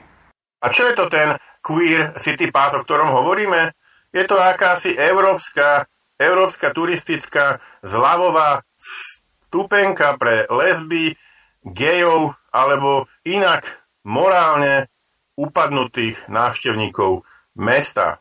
Ušetríte na rôznych atrakciách, na prehliadkách, mesta, múzeách, môžete mať zľavy v reštauráciách a môžete ísť rovnako aj zadarmo verejnou dopravou.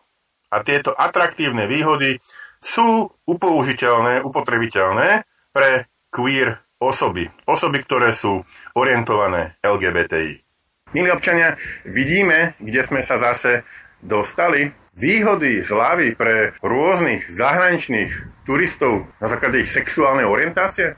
To kde sme, prosím vás? Veď zápláci, dôjde obzrieť naše kostoly, naše múzea, najeď sa. Ale sexuálna orientácia ti nemôže slúžiť ako dôvod na zľavu. To je absurdné. Potom my heterosexuálni rodičia, otcovia rodín, vzorní ľudia, ktorí žijú morálne uspredeným spôsobom života. My budeme mať aké zľavy? Nie, odsudzujem to, nesúhlasím s tým a voči dúhovým agendám musíme jednoznačne bojovať.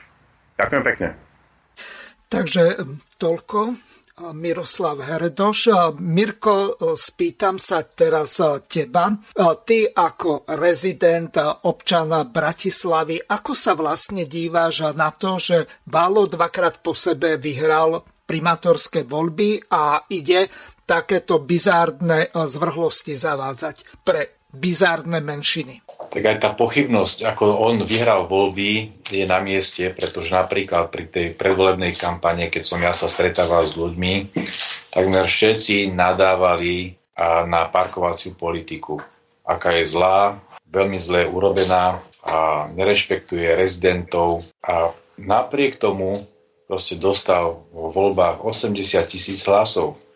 Takže to je, to sa mi zdá nepredstaviteľné, nepochopiteľné, pretože naozaj, keď som sa ja stretával s týmito ľuďmi, tak títo ľudia boli, boli vyhranení voči týmto valovým manierom, ktoré počas tých 4 rokov akože predvádzal.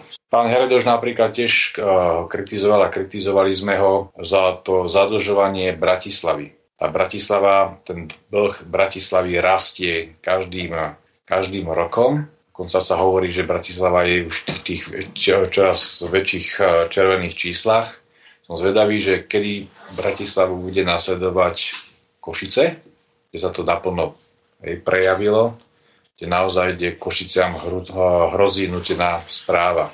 No a eh, čo sa týka týchto aktivít, tak je to naozaj vidno, že progresívne Slovensko, ktoré, za ktoré kandidoval pán Valo, potom v týchto posledných voľbách sa trošku od toho dištancoval, toho progresívneho Slovenska, založil si svoju vlastnú mestskú stranu, a aby, aby, aby, aby neukázal, že proste a, nesúhlasí úplne hej, s týmto progresivizmom, aby si neznepriatelil nejakých tých konzervatívnejších voličov, tak, a, tak sa vlastne ukázalo, že naozaj tá jeho agenda je výslovne ultraliberálna, to je extremistická, extremistická agenda politická. Tu v Bratislave, vieme, je, funguje Bratislavská organizácia cestovného ruchu.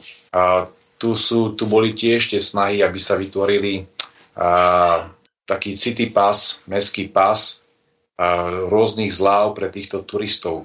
A vôbec nemal som informáciu, nemám zatiaľ žiadnu informáciu o tom, že by sa to nejakým spôsobom vyhodnocovalo je to skôr, povedal by som, veľmi naozaj nulová záležitosť, že naozaj takéto niečo by tým ľuďom uh, pomohlo uh, alebo motivovalo tých turistov, aby prišli do tohto mesta. Mm-hmm. Vlastne na druhej strane je to možno, že to, že čo on chce urobiť, že urobiť z Bratislavy turistické mesto pre LGBT hej, menšiny, tak to sa mi zdá naozaj a, veľmi, ja by som povedal, že aj naozaj škandalózne, pretože ak ak sa chce market, marketingovo takto Bratislava profilovať aj smerom do zahraničia, tak to je, to je, to je vážna, to je, to je nehoráznosť. Ako takouto aktivitou a takýmito marketingovými aktivitami, akože budeme tú cieľovou skupinou pre všetkých týchto ľudí, ktorí, ktorí, ktorí, e, sú, ktorí uh, podľahli týmto zvratenostiam a neprirodzeným, uh, neprirodzenému správaniu, a potom, keď také, takíto ľudia hej, budú tu chodiť z celej Európy, pretože bude to vykrečené, že Bratislava je naozaj tiež takéto LGBT mesto, tak aký príklad to bude pre naše deti? No to je naozaj veľmi vážne a tu ja by som povedal, že tu by podľa mňa malo zasiahnuť do tejto celej tej agendy aj novo vzniknuté ministerstvo športu a cestovného ruchu. Mm-hmm. Rozhodne ono tiež, to, to, ja verím tomu, že tá, toto ministerstvo bude mať na starosti aj prerozdeľovanie aj tých finančných prostriedkov, ktoré idú na ten cestovný ruch. Časť príjmov napríklad mesta je z toho, že z daň ubytovania turistov. Ak mesto bude tieto peniaze z týchto turistov investovať do takýchto zvratených marketingových hej, kampani, tak ja by som bol za to, aby, aby sa robili príslušné kroky a aby sa obmedzili tieto dotácie, aby sa možno zobrali hej, mestám tieto príspevky z daní ubytovania, ktoré prinášajú turisti do mestskej kasy. Takže z tohto hľadiska ja vidím ako vážnu, vážnu obavu, že naozaj tu, tu budú robiť zlú, úplne zlú marketingovú kampaň, ktorá bude rozvracať naše rodiny, bude míliť, utrodzovať tom pomílení naše deti. A to Mirko, treba... chvíľočku, máme volajúceho poslucháča, tak mu dáme slovo. Nech sa páči, ste vo vysielaní. Môžete hovoriť. Dobrý večer, Christian. Ja by som chcel povedať k tejto aktuálnej téme niečo. Je skutočne tie veľkomestá európske s touto LGBTI agendou zabúdajú na vieru svojich otcov. Takže im vládnu vlastne nekresťanskí bohovia, prakticky pohanskí. A každý pohanský boh si vyžaduje obete, až zápalné obete. Tak myslím, že toto všetko ukončí sa tým, že tie hlavné mesta Paríž, Londýn, Berlín, Vieden, Treba budú si musieť prejsť takouto očistou zápalných obetí a nebude, nebude to asi žiadna sranda, lebo to tak tomu kulminuje. A tomu uh, Huncutovi, že takto chce šafariť s peniazmi a podporovať to, by som to zosobnil, koľko urobí dopravnému podniku alebo kde s tými e, zľavami straty. No, to je jedna vec. A druhá vec, e, teda druhého súdka, e, chcel by som to, že mňa úplne vyrušuje, jak sa teraz správajú všetci. Oni lavírujú okolo toho prezidentského kandidáta aj ten Danko, aj všetko, robia si z toho taktiku a úplne zabudli na to, že ako s odrezenými ušami prešli do toho parlamentu a vďaka náš, nás, poslucháčov, hlavne týchto mass médií neoficiálnych, im to umožnili tou propagandou. A teraz mi je úplne ľúto, že nedokážu sa dohodnúť na jednom kandidátovi. A už som to spomínal aj v jednej relácii pán Koronina to povedal, že nebolo by dobre, keby nejaké rádio si postavilo svojho kandidáta, ale po hlbokej analýze, myslím, a to v e, charakteristike jednotlivých poslancov a nejakom hlasovaní by to bolo určite úplne e, konštruktívne a niečo by to prinieslo do, e, pre tú záchranu toho národného slovenského štátu. Úplne republika by bola taká a nie, aby odrazili útoky týchto neoliberálov. No a takže by sa tak niečo mohlo zdať, že normálne viacej debaty, aj analytici politicky nejaký by sa k tomu vyhovorili, aj poslucháči, čo vidia na kerom kandidátovi a potom nejakým interným hlasovaním by sa mohlo doporučiť, lebo máme e, svoju bublinu a tá bublina by ako, ako jeden muž prakticky, no na svedomí samozrejme, nikomu nikto nič nerozkáže, by sa dohodla, že toto je doporučený kandidát slobodného vysielača, treba alebo aj s infovojnou, alebo ešte neviem kým. Nech sa to akože preperú tí poslanci diskusie. Asi tak. No, dobre, ste dobrí. Aj výborne hovorí pán Kufa. Ostro, ostro, ostro. Neústup. Ďakujem pánovi Kristiánovi. Nech sa páči, môžete na nášho pána poslucháča z Rakúska, ak som si dobre zapamätal, reagovať. Ďakujem veľmi pekne. Ak môžem sa ja vyjadriť, chcem poďakovať tomu pánu Kristianovi a veľmi pekne ako hovoril, ale ani som sa veľmi nečudoval, že takto ako hovorí, ale čakal do poslednej chvíle, že ak to završí, ale nepodkol sa ani raz, ale on to má vo svojom krstnom mene, Kristian. Odvodené jeho krstné meno od Krista. On to pekne ako tak povedal, že tá LGBTI agenda, jak nás valcuje, a kde je viera našich otcov. My sme tí, alebo tá novodobá mládež, ktorá vyznáva tých pohanských ako bohov, veľmi pekne to ako povedal, a vidím, že má aj čosi aj preštudované, a keby nemal nič, ale len keby si zobral knihu knih, tak tie zápalné obety, tak uh, tie sú plné ako starého zákona, kde pohanským bohom. Na výšinách sa prinašali títo pohanskí kňazi a tieto pohanské obete. A to je presne ten problém, ale celej Európy ako takej, kde je odklon, totálny odklon od kresťanstva. Tu dochádza ku odkresťančovaniu celej ako Európy. My Slováci, viete, my veľakrát sa t- sami, samých seba ako zaznávame a povieme, že čo my taký ako malý národ. Nie. My svojim duchom, ktorý ten duch a ten duchovný poten- potenciál, ale aj duševný potenciál, ktorý v tomto slovenskom národe je, je obrovský. Má čo povedať aj celej Európe. Celej Európe, nebojím sa povedať aj celému svetu. Slováci nemáme sa za, za čo hambiť a keď e, k tým, e, k tým zápalným obetiam napadla ma takáto vec, aby tie zápalné obety, ktoré pán poslucháč e, ako tu rozprával, aby to ne, nezachvatilo ten svet a nezapalil ho v tom výrvare ako tých vojen. Toto je veľmi nebezpečná vec a to sú vlastne aj tie nepokoje a v celom svete to tak ako si tak vrie, kde vlastne ľudia vychádzajú ako do ulic a veľmi, veľmi veľkú nepokojnosť ako prejavujú. Keď by som sa vrátil ešte k tomu, možno, že ak hovoril, že dohoda na jednom kandidátovi.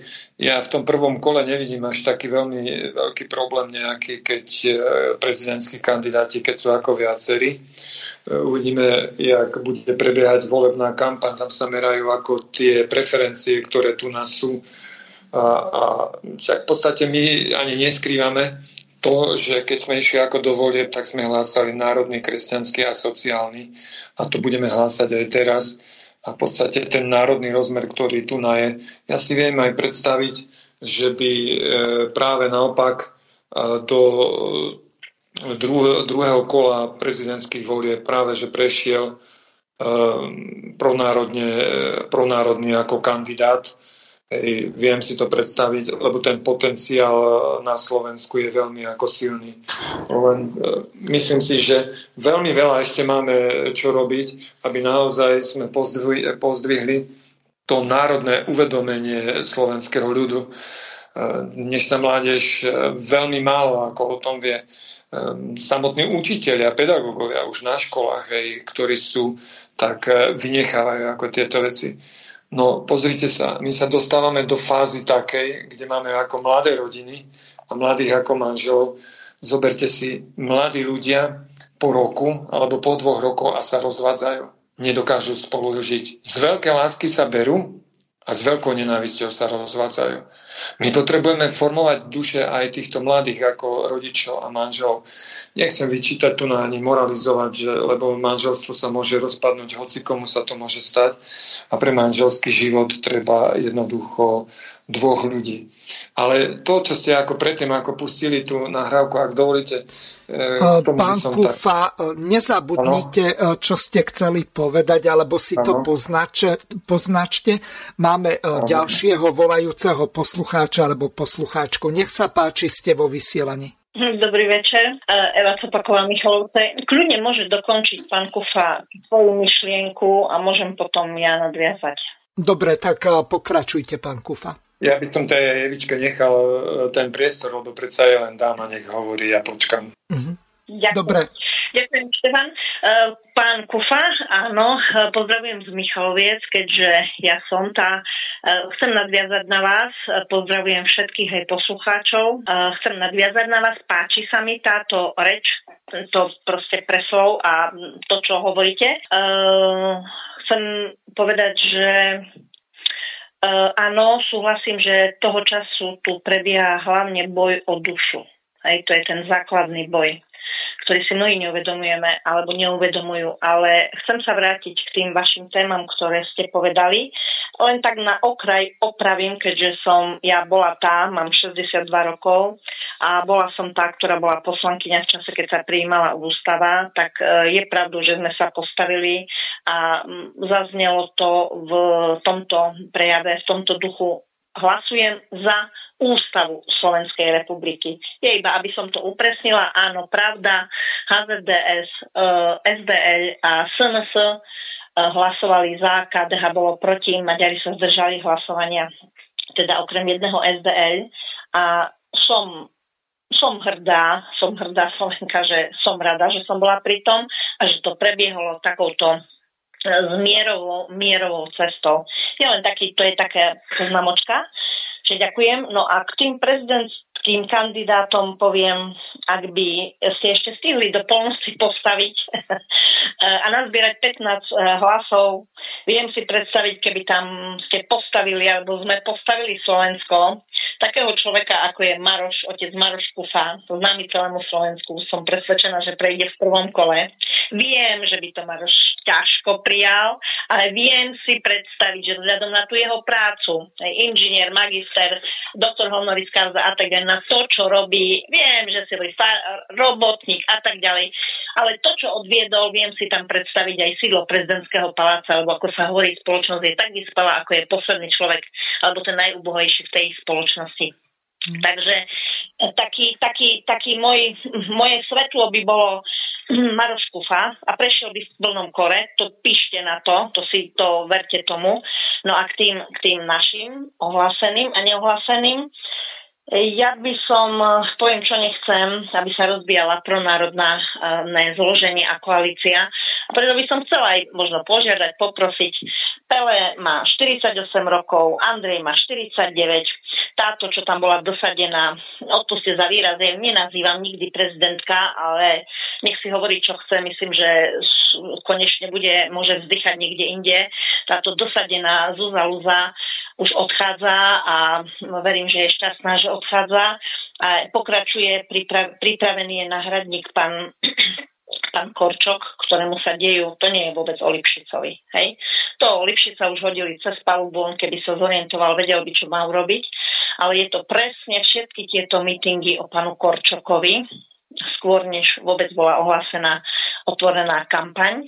A e, tu poviem, že sama som bola účastná v Košiciach e, naživo mítingu, ktorý, bolo tam možno 4 tisíc ľudí, nepreháňam, nezmenšujem, kde účastníci, väčšinou sú to asi herci, najatí nejakí čítači, a, a ľudia, ktorí, ktorí prichádzajú, vieme, Košice, Bratislava, Banská Bystrica sú pomerne z veľkej miery liberálne, tak kričali a počujte dobre, ja som to Mirkovi Hazuchovi poslala aj sms neviem, či mu to prešlo, že za deň sme vyzbierali 40 tisíc podpisov na odvolanie ministerky Martinkovičovej. Čiže tí ľudia, počujete dobre, nepovedal Šimkovičovej, ale Martinkovičovej, oni ani nevedia, čo tam kričia a čo majú čítať, lebo ani tých ľudí nepoznajú. Takže tu k tým, k tým kandidátom na prezidenta, ja by som, naozaj som za to, aby, ak chceme, máme tam 60 e, či je to naozaj pronárodne vlastenecký, je to muž, otec rodiny, starý otec, manžel, dedo, mm, vlastenec, profesionálny človek svojej oblasti, ktorý niečo má za sebou, má spôsob, ten prejavu, ktorý má. No, to by som postavila na jednu rovinu, ak chceme sa nejak Slováci nerozbiť v tej vládnej koalícii uh, pana Harabina a kľudne by som tam pustila pána Korčoka, pána Pelegriniho by som povedala, choďte opäť o 10 rokov, ste super, super vystupovanie, výborne vediete proces schôdzu, výborne aj e, vstúpi do, do riadenia schôdze, no mm, máte svoje pečka 4, ale ten mm, perfektný profi politik predsa len je tu Fico, ktorý nepôjde do prehry a keď sa rozdal na cestu riadenia tej výkonnej moci, tak vidieť, že vie, čo chce a vie, čo nechce, tak e, by som tam aj predsa 32 rokov v tom parlamente, 32 rokov volený, takého tu nie, to ešte sme boli kolegovia kedysi. Pozdravujem. No a preto k tým prezidentom moja jasná voľba je, postavme jedného, ktorý je pronárodný, provlastenecký, ktorý je za ľudí, ktorý je kresťan, ktorý má rodinu, ktorý vie, čo je to byť otcom, kto je to byť zamestnancom dlhé roky, e, starým otcom, ktorý, ktorý sa zastáva ľudí, spravodlivosti národa. No a postavme kľudne, e, keď taký, že pán Korčok sa aj hlási, že on, on je reprezentant tých liberálnych hodnot, majú na to peňažkov a veľmi veľa, um, postavme nielen ako mm, zvyšný, či je to nejaký pán Čuraj, alebo ako to tam bolo, bolo tam škrtnuté, tak neviem, či je to Čuraj alebo nejaký Maser, tam kandiduje. To sú také iba nastrčené bábky, tomu nepripisujem žiadny význam. Pozbierajte ešte do polnoci 15 hlasov poslancov parlamentu.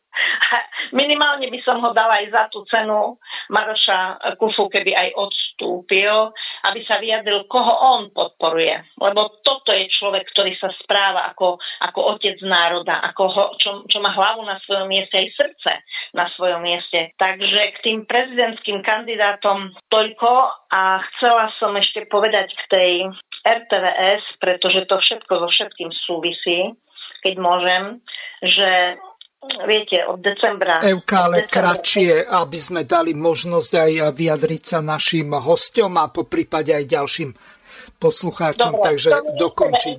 Dobre, ďakujem ti. K chcem povedať, na mňa toho času pôsobí a je už mesiace, mesiace od volieb ako Jojka, Teatrojka, Markiza.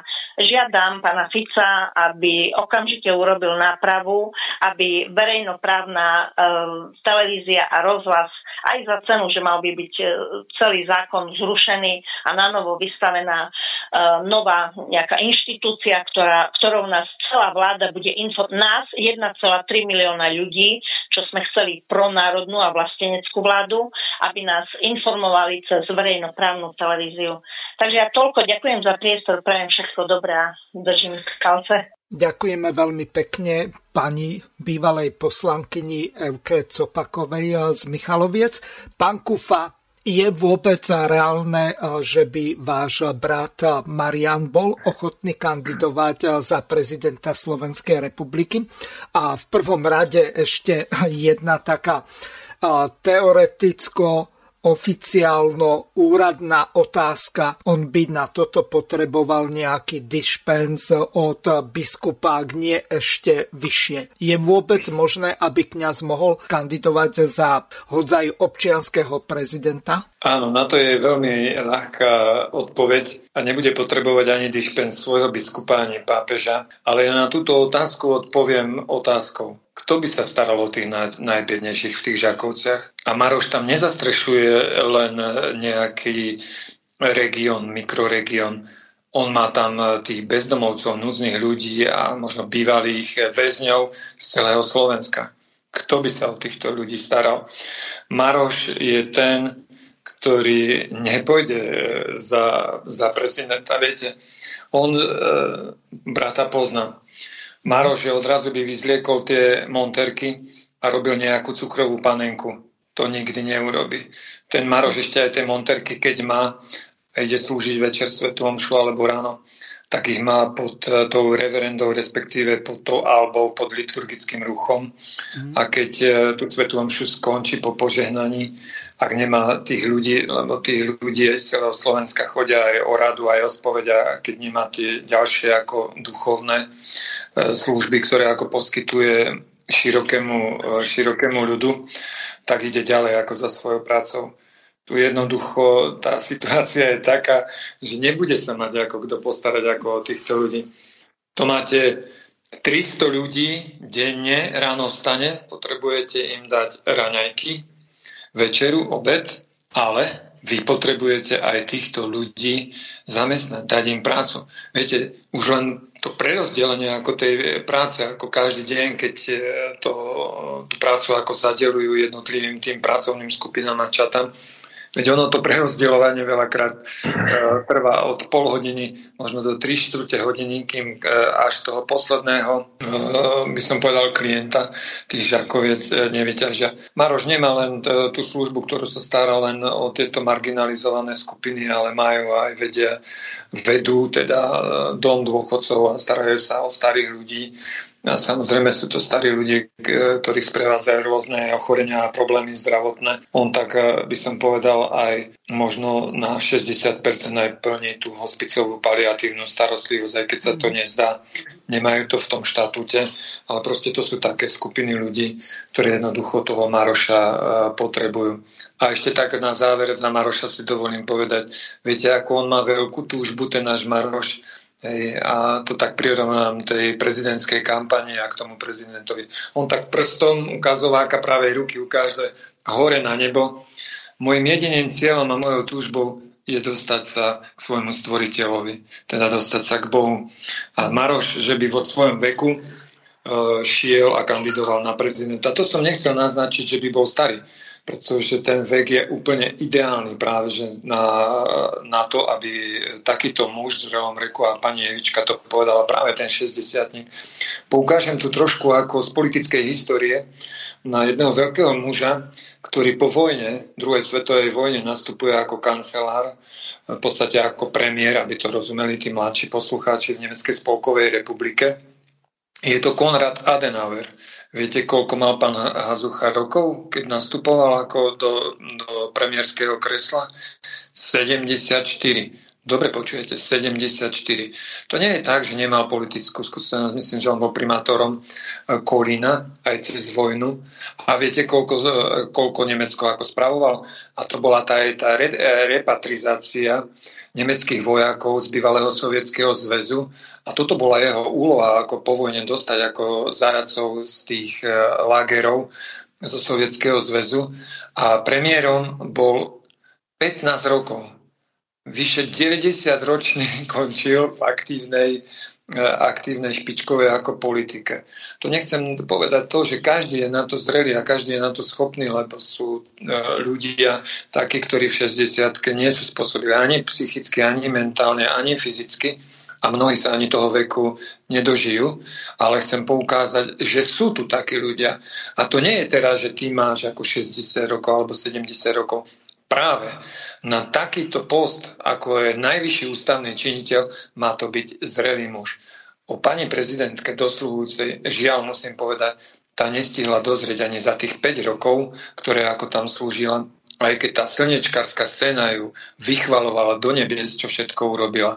No čo také mimoriadne urobila táto e, pani prezidentka dosluhujúca? Nič také vynimočné som sa, sa nedozvedel, ani nič také vynimočné som nedožil, čo by urobila pani prezidentka pre slovenský národ. A to, že ty chceš byť ako tým prezidentom, áno, to je jedna vec, je tá ambícia, ale druhá vec, a to je ten rozmer, a to je tá aj pokora, a ty sa máš pýtať sám v sebe, mám a zda na to, aby som šiel a kandidoval na tak ako vážny post. Toto si ty musíš ako uvedomiť. To nie, že ty teraz máš moc v rukách a nevieš, čo s ňou a ako s ňou nakladať. Mať moc v rukách je predovšetkým mať zodpovednosť v rukách. Zodpovednosť za seba, ale najmä za, tých, za tých druhých. A keď si prezidentom, tak nesieš zodpovednosť aj za celý ten národ. Ja nemôžem torpedovať veci, ktoré tu nás sú len preto, že som z iného politického tábora. Mám byť prezidentom pre všetkých ľudí, nie len pre niektorých a úzke skupiny ľudí, ktoré si ja ako vyberem. To nie je podľa mojich predstav uh, prezident, ktorý by mal uh, stáť ako na čele štátu. Ak mi dovolíte ešte, ja som chcel, ale nechám priestor ešte aj iným, ale ja by som sa potom vrátil ešte k tomu primátorovi a toto, čo zaznelo a ten e, kvír z tý pás. Úplne kľudne to, pán Kufa, dokončite, lebo čas už máme len nejakých 15 minút, tak aby ste to stihli. Tak pánu primátorovi hlavného mesta Valovi, hej, tak keď idem okolo Dunaja, neviem, jak sa volá tam okolo Univerzity Komenského, právnická fakulta, to je nábrežná ulica, tuším sa volá. A keď vidím, ako ten e, cyklistický chodník slávny, prosím vás pekne, tie červené čmáranice detí e, zo škôlky by namalovali krajšie ako malby, ako toto, čo je tam, to je taký monolit ako červený. Nehovoriac o tých nebezpečných obrubníkov, ktoré tam sú, pre tie auta a električky. Veď tam sa zúžila tá cesta, tá je tak nebezpečná. Čo chcem na to poukázať? On nech sa venuje primátor mesta skutočne hlavnému mestu. A nech si uvedomí, že je primátorom hlavného mesta. A nie, ja to nazvem takto, že nejaké stripty spasy, ktoré budú privilegovať e, ľudí podľa sexuálnej orientácie. A kde je tá druhá skupina? Však e, to, potom tí druhí sa môžu cítiť ako diskriminovaní keď budú zvýhodňovaní predtým. Ja som si na to tak spomenul, keď ste to tak e, pustili ako krátko, toho e, Miroslava, ktorý ako rozprával v tej krátke ako ukážke. Áno, Miroslav Herodoš. Tak som si spomenul na starého otca súčasného primátora. Bol to Miroslav Válek, minister kultúry. Mm-hmm. To bol To bol prvý minister, minister kultúry. Na ministerstve kultúre je, je, prv, je ako prvý medzi tými ministrami slovenskými, ktorý bol Miroslav Valek. Keď sa vrátim trošku ako v čase, ako dozadu, rok, myslím, že to bol, neviem teraz už tak úplne presne, ale tak len odhadujem rok 1985, kedy bolo eh, kedy eh, prišiel kardinál Casaroli do Velehradu. A bolo to tiež okrúhle výročie príchodu svetých e, Cyrila a Metoda. A na tomto vystúpení si pamätám, kedy e, v podstate nevystúpení, ale na tých slávnostných ako bohoslužbách, kde, kde hlavným celebrantom bol práve kardinál Casaroli, tak mal aj tak príhor um, ľudia nielen z Moravy, z Česka a zo Slovenska, najviac ako Slováci, ako to prišli ako podporiť. To bola taká mimoriadne ako veľká mani- manifestácia, manifestácia, ktorá ako tam zaznela.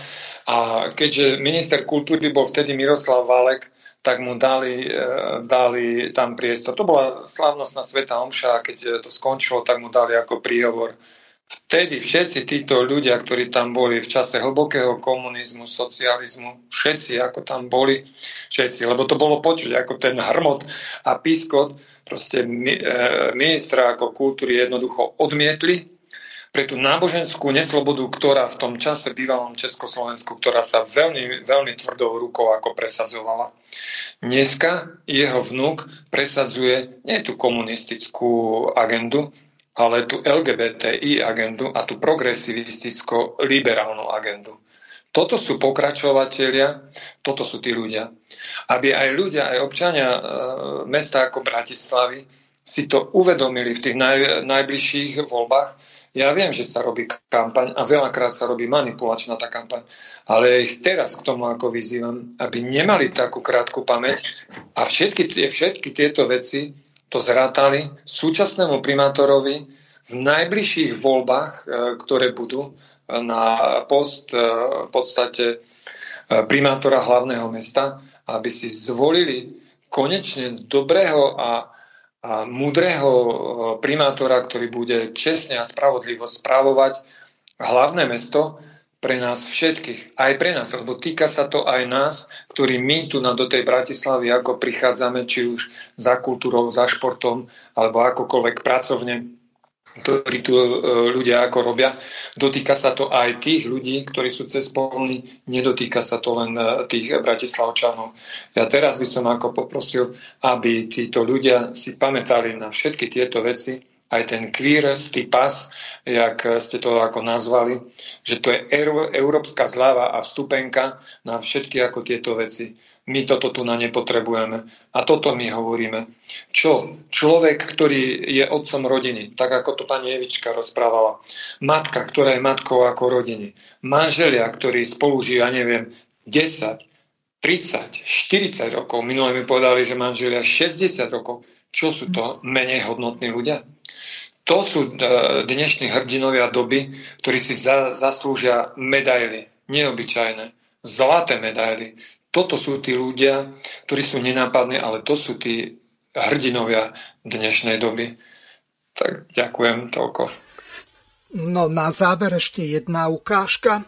Pani Šimkovičová povedala jednu zásadnú vetu. Na toto nedám ani jeden cent. Na úvod voľne použijem citát, ktorý som si prečítala v konzervatívnom portáli Štandard. Chlapci v make-upe a ženskom oblečení, ktorí pred publikom predvádzajú sexualizovanú show. Divoko zmaľované dievčatá robia to isté. Volá sa to drag workshop. Takto budú vystupovať a učiť sa mladí ľudia od 16 rokov. Teraz, na konci januára 2024. Chlapci a dievčatá z 11 krajín sa prídu učiť a predvádzať na 11 dní do Košíc na workshope sponzorovanom Európskou úniou a Slovenskou republikou.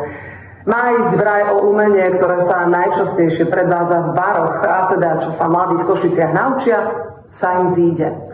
Možno by som takúto akciu, ktorá mi je proti srsti, prešla bez povšimnutia. Lenže sa ukázalo, že na projekte sa zúčastňuje aj slovenská LGBT mimovládka Sapling, ktorá získala v minulom roku dotáciu z Ministerstva kultúry 10 tisíc eur, z fondu na podporu umenia najskôr 12 tisíc, potom 8 tisíc, a 5000 eur.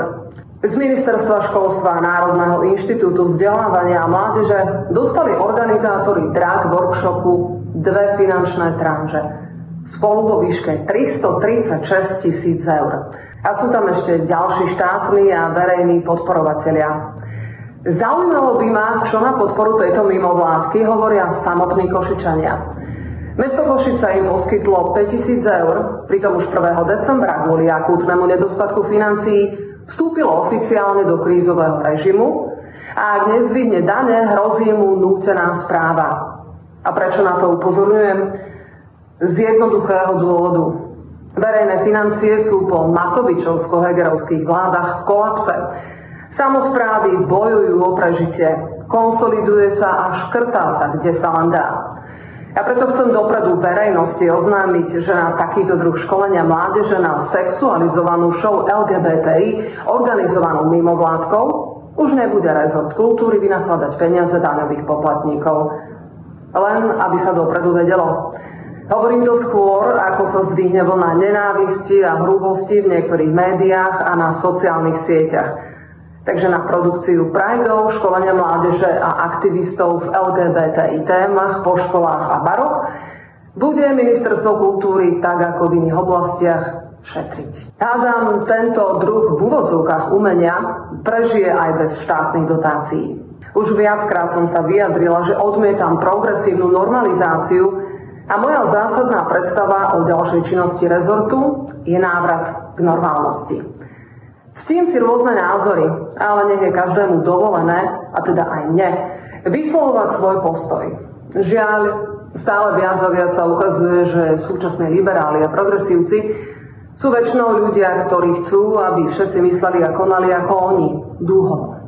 A nedokážu si ani predstaviť, že by bola možná schéma života a vzťahov, v ktorých by liberáli žili tak, ako chcú žiť liberáli, ale nám ostatným by bolo dovolené žiť nejako inak, povedzme tradične.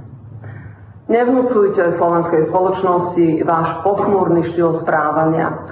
A ak sa ľudia s iným názorom zoprú, nesnažte sa ich zastrašiť či prinútiť k vášmu videniu sveta a morálke. Toľko pani ministerka Šimkovičová. Mirko, môžeš to v závere tejto relácie okomentovať? Máme už len nejakých 5-6 minút do konca, tak ťa poprosím ja aj som... o nejaké také záverečné slovo, okrem toho, že môžeš reagovať aj na pána Heredoša alebo na pani Šimkovičovú a to, čo sa momentálne pripravuje za naše peniaze z tvrdo zarobených peňazí a zdanených či už cez DPH alebo dan zomsty a podobne.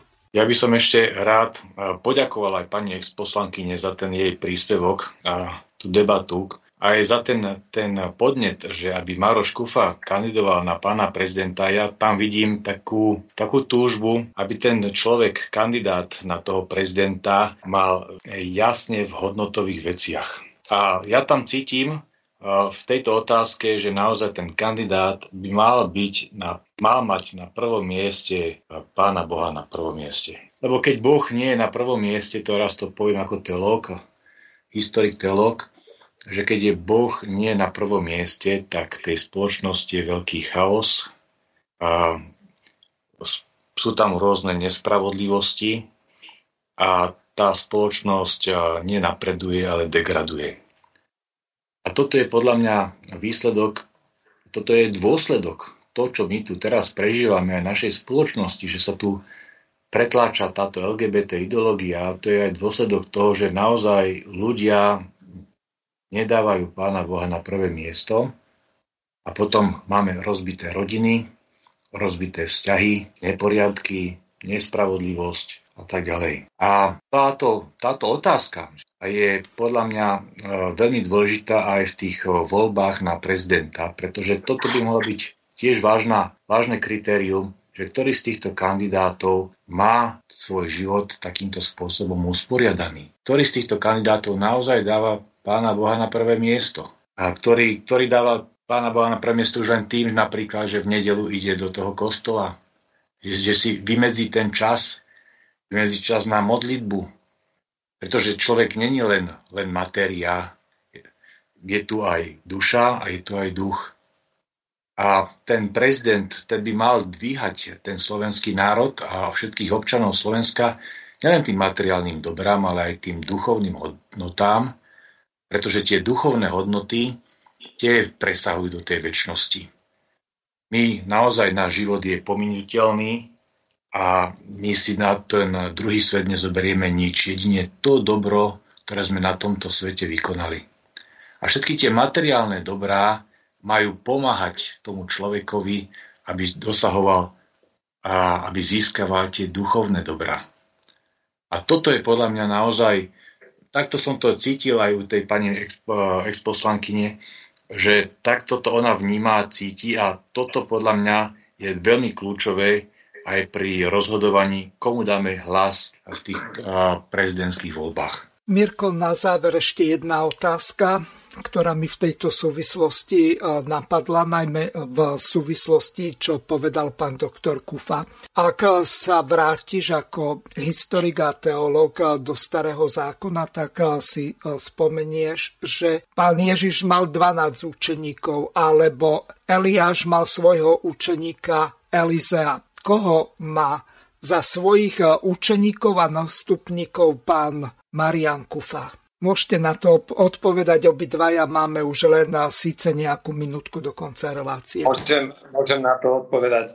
Ano. že ten Eli, Eliáš a Elizeus e, takto cez tú Božiu ako prozreteľnosť, taká je hlavne v tom závere ako toho života. E, Elizeus bol ten, ktorý toho Eliáša sprevádzal a sprevádzal ho do poslednej chvíle, aj keď ešte na tom ohnivom koči odchá- videl ho odchádzať do neba. A Eliáš je ten, ktorý mu zanecháva ten plášť e, svoj vlastný a ten Elizeus ho zoberie.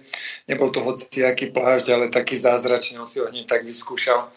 Áno, toto je, aby som to tak len skrátil, ale môžeme potom ešte do budúcna takú debatu, môžeme dať aj takú biblickú, keď tak e, môžeme naozaj, ak by to poslucháčov ako zaujalo, Určite áno. Ale to chcem povedať, že to je veľmi ako dôležité mať ako toho svojho nástupcu, aby to dielo nezaniklo. Inak aj mňa to napadlo, a keď e, ten Maroš, ono je to takto, vám to poviem, pán redaktor.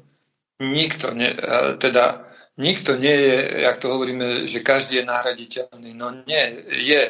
My len Okrem tých, ale... čo sú na cintorine, tí už nie sú nahraditeľní. Okrem tých, čo sú na cintorine, ale identickú takú istú osobu, osobu alebo osobnosť nenájdete, lebo vernej kopie ako nie a to človek musí byť naozaj zapálený a zanietený ako za tieto, za tieto veci. Nie je to jednoduché. Ja keď ešte na záver som chcel jednu vec, ak sa môžem akože dotknúť, ako tá Martina rozprávala, že na tie sexuálne zvratnosti ani cent, si pamätám na úrade vlády minister eh, financí Láco Kamenický, keď eh, bolo zasadnutie, tak on to takto hovoril pred ešte schválením rozpočtu a hovorí, minulý týždeň som si ešte myslel, že nezostavíme rozpočet. Verejné financie boli tak v dezolátnom stave a rozkradnuté toto všetko. My nemáme peniaze pre našich žiakov, študentov, pacientov, dôchodcov na školy, nemocnice, zariadenia, eh, sociálnych služieb a podobne kde sú starí ľudia, núdzni ľudia a na LGBTI zvrátenosti to máme. To nie je mysliteľné, že by sme my takto plitvali ako týmito peniazmi. Tomu je koniec. Ja som to už aj v Trnave povedal, to nesmie toto pokračovať. My máme kopec vecí, ktoré naozaj, na ktorých nám záleží, aby sme formovali ľudskú dušu a naše deti už od toho predškolského veku a nám treba tie detská formovať dnes aj na, na, unifer, na univerzitách, univerzitách a nie deformovať, ale formovať. V minulosti to bolo veľmi pekne ako pomeno e, definované a tie súdružky učiteľky, ktoré hovorí výchovno-vzdelávací proces. Výchova a vzdelávanie má ísť ruka v ruke. Rodičia sú tí, ktorí majú byť napomocní škole. Na, napomocní v škole. Naši rodičia takí boli. Pozrime sa dnes na, na súčasných rodičov. Dnešní rodičia stoja proti, e, proti učiteľom. Možno v minulosti sa to mohlo stať, ako by zdať, ako by učiteľia stali proti rodičom. Čo to má byť ako neustály boj? Nie, tu má byť súhra a spolupráca. Pán Kufa, veľmi pekne vám ďakujem. Bohužiaľ čas dnešnej relácie sme už prekročili. Lúčim sa s vami aj s našimi poslucháčmi. Teším sa na ďalšiu reláciu o 4 týždne. Do počutia. Táto relácia vznikla za podpory dobrovoľných príspevkov našich poslucháčov. I ty sa k ním môžeš pridať. Viac informácií nájdeš na www.slobodnyvysielac.sk Ďakujeme.